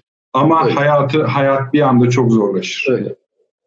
E, ne yazık ki öyle. Ne yazık ki öyle. Yani şöyle söyleyeyim hani e, paylaşmak e, iyidir. E, paylaşımların ben bir de şöyle bir şey getirdiğine inanırım. Sadece bir olayı çözmezsiniz. Oradaki paylaşımın yarattığı kültür ve birikimle başka olayları da çözecek e, bazı kaldıraçlar edinirsiniz. Mesela şöyle söyleyeyim Libya'da eğer adilane Türkiye'yi de tatmin edecek, e, NATO'yu da İtalya'yı da tatmin edecek bir çözüm bulunursa eğer bu Doğu Akdeniz konusunda da Türkiye'nin kullanabileceği bir kaldıraç haline alabilecektir. Aynı şekilde Mısır'la ilişkilerin düzenlenmesi konusunda Türkiye'nin elini zaten kuvvetli ama daha da kuvvetlendirecektir. Bu bir şekilde İsrail'i de Akdeniz konusunda Türkiye'ye yaklaştıracaktır. Yani dolayısıyla birazcık bu e, gerçekten görüşmelerin içeriğine bağlı. E, bu da yani çok teknik konular bunlar. E, ama hani dediğim gibi bir virgül e, söylediğim şeyleri tamamen yanlışlayabilir. E biz bunu niye çektik diyebiliriz. Ama bir virgül, bir nokta der, deriz ki... Teşekkür ediyorum Taşans Hocam. Sağ olun. Zahni Bey buyurun. Yani ben hocaya katılıyorum. Daha önceden de zaten Türkiye'nin orada partnerler edinmesi gerektiğini söylemişti. O zaman da ifade ettim. Yani NATO iyi, iyi partnerdir diyorsunuz. Doğru, evet. Yani İtalya'da, İspanya'da iyi partnerler. Bunlar Türkiye açısından. Şimdi illa bir devleti devlet olarak sokmak gerekmiyor bir işe. Girmesi gerekmiyor. Yani Exxon şirketi girdiği vakit biliyorsunuz ki Amerika girmiş veya BP girdiği vakit biliyorsunuz ki veya Shell girdiği vakit biliyorsunuz ki İngiltere girmiş işin içine. Yani bu da bunun gibi bir şeydir. Yani illa NATO geldi efendim buraya demenize gerek yok. Yani o çıkarları temsil eden şeylerin, aktörlerin nerede olduğu ile alakalıdır. Türkiye zaten paylaşmaktan yana yani bu sadece orada değil ki yani bu Irak'ta da bunu biz gördük. Eğer bu Amerika aklı başında bir Amerika olsaydı kendine göre bir abuk subuk bir oyun kurguladı. Oysa çok daha farklı bir gelişme söz konusu olabilirdi. Bugün dahi yani bizim bakmayın bugün Girit'i konuşuyoruz. Yarın bir gün başka bir programda Musul ve Kerkük'ün hukuki statüsünde konuşmamız lazım. Ne durumdalar yani? Yani Palas Mantras geldi. Bugün bile yapılamıyor işte. Hiçbir şey yapamıyorlar Kerkük'te. Elleri ayakları bağlı. Evet. Dolayısıyla yani konuşmadık Türkiye, değil aslında bu program. Yani iç, iç siyasetindeki bu abuk subuk tartışmaları yani televizyonlarda hepimiz görüyoruz yani değil mi? Evet. Ben bazen yani tiksintiyle izliyorum kimi tartışmaları. Yani birçok insanda öyledir herhalde e, ve çok sıradanlaştırıyorlar. Sıradanlaşıyor bir takım meseleler. Oysa Türkiye'nin bölgesinde e, çok e, ağırlık kazanmasına imkan verebilecek şartlar var ve bunların üstünde konuşacak insanlar da var, çalışacak insanlar da var. Ne üniversitelerimizin ilgisini çekiyordur herhalde diye düşünüyorum. Herhalde. Aynı şekilde med, ama medyanın ilgisini çekmiyor. Şimdi bu ben sık sık hani üniversitelerimizi suçluyorum. Ee, sağ olsunlar yani hocalarım da eleştirilere e, katı, kimi zaman katıldılar. Ama şöyle bir şey var yani bizim üniversitelerimizde çok yüzük taşı gibi proje, proje şeyler var, e, çalışmalar var, e, projeler var yani. Ama bunların hiçbirisi de e, çıkmıyor. Bu yani korona dolayısıyla biz Türkiye'de çok başarılı araştırmacılar, e, laboratuvar çalışmaları yapabilme kabiliyetine sahip bilim adamlarımızın olduğunu e, virüs dolayısıyla öğrendik. Yani yani marifet de iltifata tabi. Şimdi işin açıkçası yani sosyal siyaset alanında da böyledir bu. Yani Kissinger'ı Kissinger yapan da bu. Veya diğerlerini ve belli bir e, siyasetin itibar edişidir bu insanlara. Yoksa bir takım insanların kafasında işte efendim o zaten Yahudi falan. Yani bu, bu değil yani insan bu değil. O zekaya hakaret yani. Evet. Onun için Türkiye'nin daha fazla bu bölgelere çalışması, daha fazla e, bulunduğu coğrafyayı tanıması, bunlar haşır neşir olması filan. Yani bu, bunlardan dolayı biz eğer bir şeyleri kazanırsak kazanacağız. Ama yok bunu yapmazsak yarının dünyasında e, sadece hani bugün nasıl kaybettiydik ki bazı şeyleri anlatıyor isek yani o İttihat Terakki'nin o ihanete varan e, Balkan siyasetinden yana e, yakınmalarımızı seslendiriyorsak e, yarının nesilleri de bizi ya ayağınıza kadar gelmiş bu Akdeniz diye e, suçlayabilir. Aynı şey Orta Doğu için. Vebal olur yani vebal olur. Evet. Evet. Süleyman Hocam. Ee, küçüklük kompleksinin e, taşıyıcısı genellikle büyüklük kompleksidir. Yani bunlar birbirini emziren e, komplekslerdir. Yani kimse sonuna kadar küçüklük kompleksi duymaz. Kimse sonuna kadar büyüklük kompleksi de duymaz. Hatta benim bildiğim kadarıyla mitolojide, e, Grek mitolojisinde bunların kuyrukları birbirine bağlıdır. Yani yani aşağılık kompleksi olan birisi e, karşı tarafı aşağılar. Evet yani şimdi mesela e, kendimizi çok küçük gördüğümüz noktalar var. Bir de aşırı büyümsediğimiz, büyü, büyü, büyü, büyümseyerek değerlendirdiğimiz noktalar var. Şunu bir kere aklımızın bir kenarına koyalım. Biz Libya'ya fetih için gitmedik. Yani bu başka bir şey. Bunu böyle fetihçi, emperyal tonlara taşımanın, e, hezeyanlara taşımanın falan alemi yok. Bu bir paylaşım savaşı. Real politik bir akıl gerektirir, hesap gerektirir. E, mecliste Hamdullah Supi konuşuyor e, Kurtuluş Savaşı'ndan sonra biraz coşuyor. Yani diyor ki vallahi bu herhalde yedi düvele karşı kazandığımız bu zafer rin akılla izah edilebilir bir tarafı yok. Herhalde bir milli cinnet sayesinde kazandık falan deyince Mustafa Kemal Paşa sinirlenir. O sinirlenince böyle Balkan şivesiyle konuşur. Sen ne diyorsun? Ne cinneti? Hesap işidir, hesap der. İşte bu hesap meselesidir. Dolayısıyla partner bulacağız.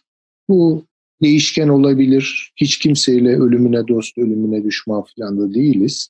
Bu paylaşımda Türkiye'nin avantajları çok büyük ee, ve e, doğru adımlara uygun partnerlerle, uygun pazarlıklar üzerinden e, taşıyabilirse, sürdürebilirse bundan kazançlı çıkacak.